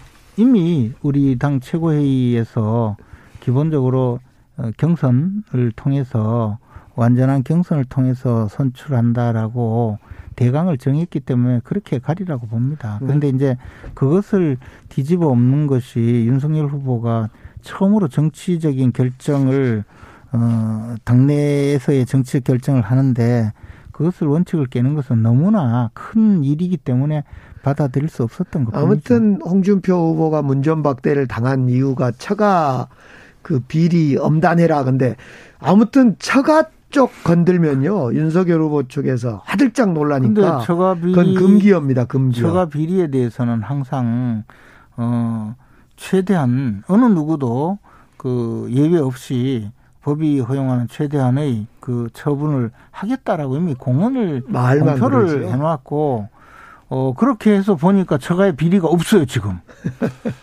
자 설 지나고 또 민심의 변화가 있을까요? 지금 음, 음, 어, 대선이 40여일 남았는데 네. 몇번 있을까요? 설 지나면 이제 지금 서울 수도권의 민심이 대체로 어, 이재명 후보자에게 상당히 나쁘거든요. 그런 민심이 조금 지방까지 전파가 될 가능성이 더 크다고 보죠. 제가 볼 때는 지금 무슨 설, 포퓰리즘, 뭐 가짜 뉴스, 대장동에서 뭐 역설 이런 것만 있지 실제로 토론을 진지하게 후보들이 이제 이자 토론이었으면 좋았을 건데 뭐 사자 토론이라도 되기 시작하면요. 이제 이성으로 돌아올 겁니다. 우리 판단도 조금 더 판단을 하게 되고 토론을 하면요. 예. 이재명 후보가 얼마나 거짓말을 많이 하셨는지. 뭐 그것도 좋고요. 나 나올 거짓말이 했다면 거짓말이 확인될 거고. 윤석열 후보 자신 있습니까? 어, 토론을 16번이나 하고 우리 당의 후보가 됐거든요. 그래서 토론을 가지고 지금 뭔가 어, 한 방을 기대하시는 모양인데 준비 잘하세요 이재명 후보. 안철수 돼요. 안철수에 대한 국민들의 시선 그리고 토론을 통한 후보들에 대한 생각 네. 이두 가지 때문에 앞으로 민심은 다양하게 변할 겁니다. 알겠습니다. 원격 여기서 마무리하겠습니다. 사실 TV 토론 떠나서 윤석열 후보가 말 많이 할까봐 김재원 최고위원님 걱정하시잖아요. 말씀 요즘 별로 안 하셔요. 아 그래요? 네. 그래서 오히려 이재명 후보가 그냥 쓸 할 말 못할 말 다 하시더만 아. 요번에 선거 떨어지면 감옥 간다고 그러시던데 김재원 정확하게 예측하셨어요. 김재원 최고위원 요새 표정이 편한 게 그런 이유도 있었겠네요. 선거 떨어지면 감옥 간다는 거는 역시 교도소를 갔다 온 분만 알 수 있는 본능이에요. 자 원기호, 김재원, 강기정, 강기정, 김재원 두 분 감사합니다. 고맙습니다. 네, 감사합니다. 네. 복 많이 받으십시오. 주진우 라이브는 아웃캐스트 헤이야 들으면서 여기서 인사드립니다. 돌발 퀴즈의 정답 오늘은 보라색이었습니다. 오륜기의 보라색은 없지요. 저는 내일 오후 5시 5분에 돌아오겠습니다. 지금까지 주진우였습니다.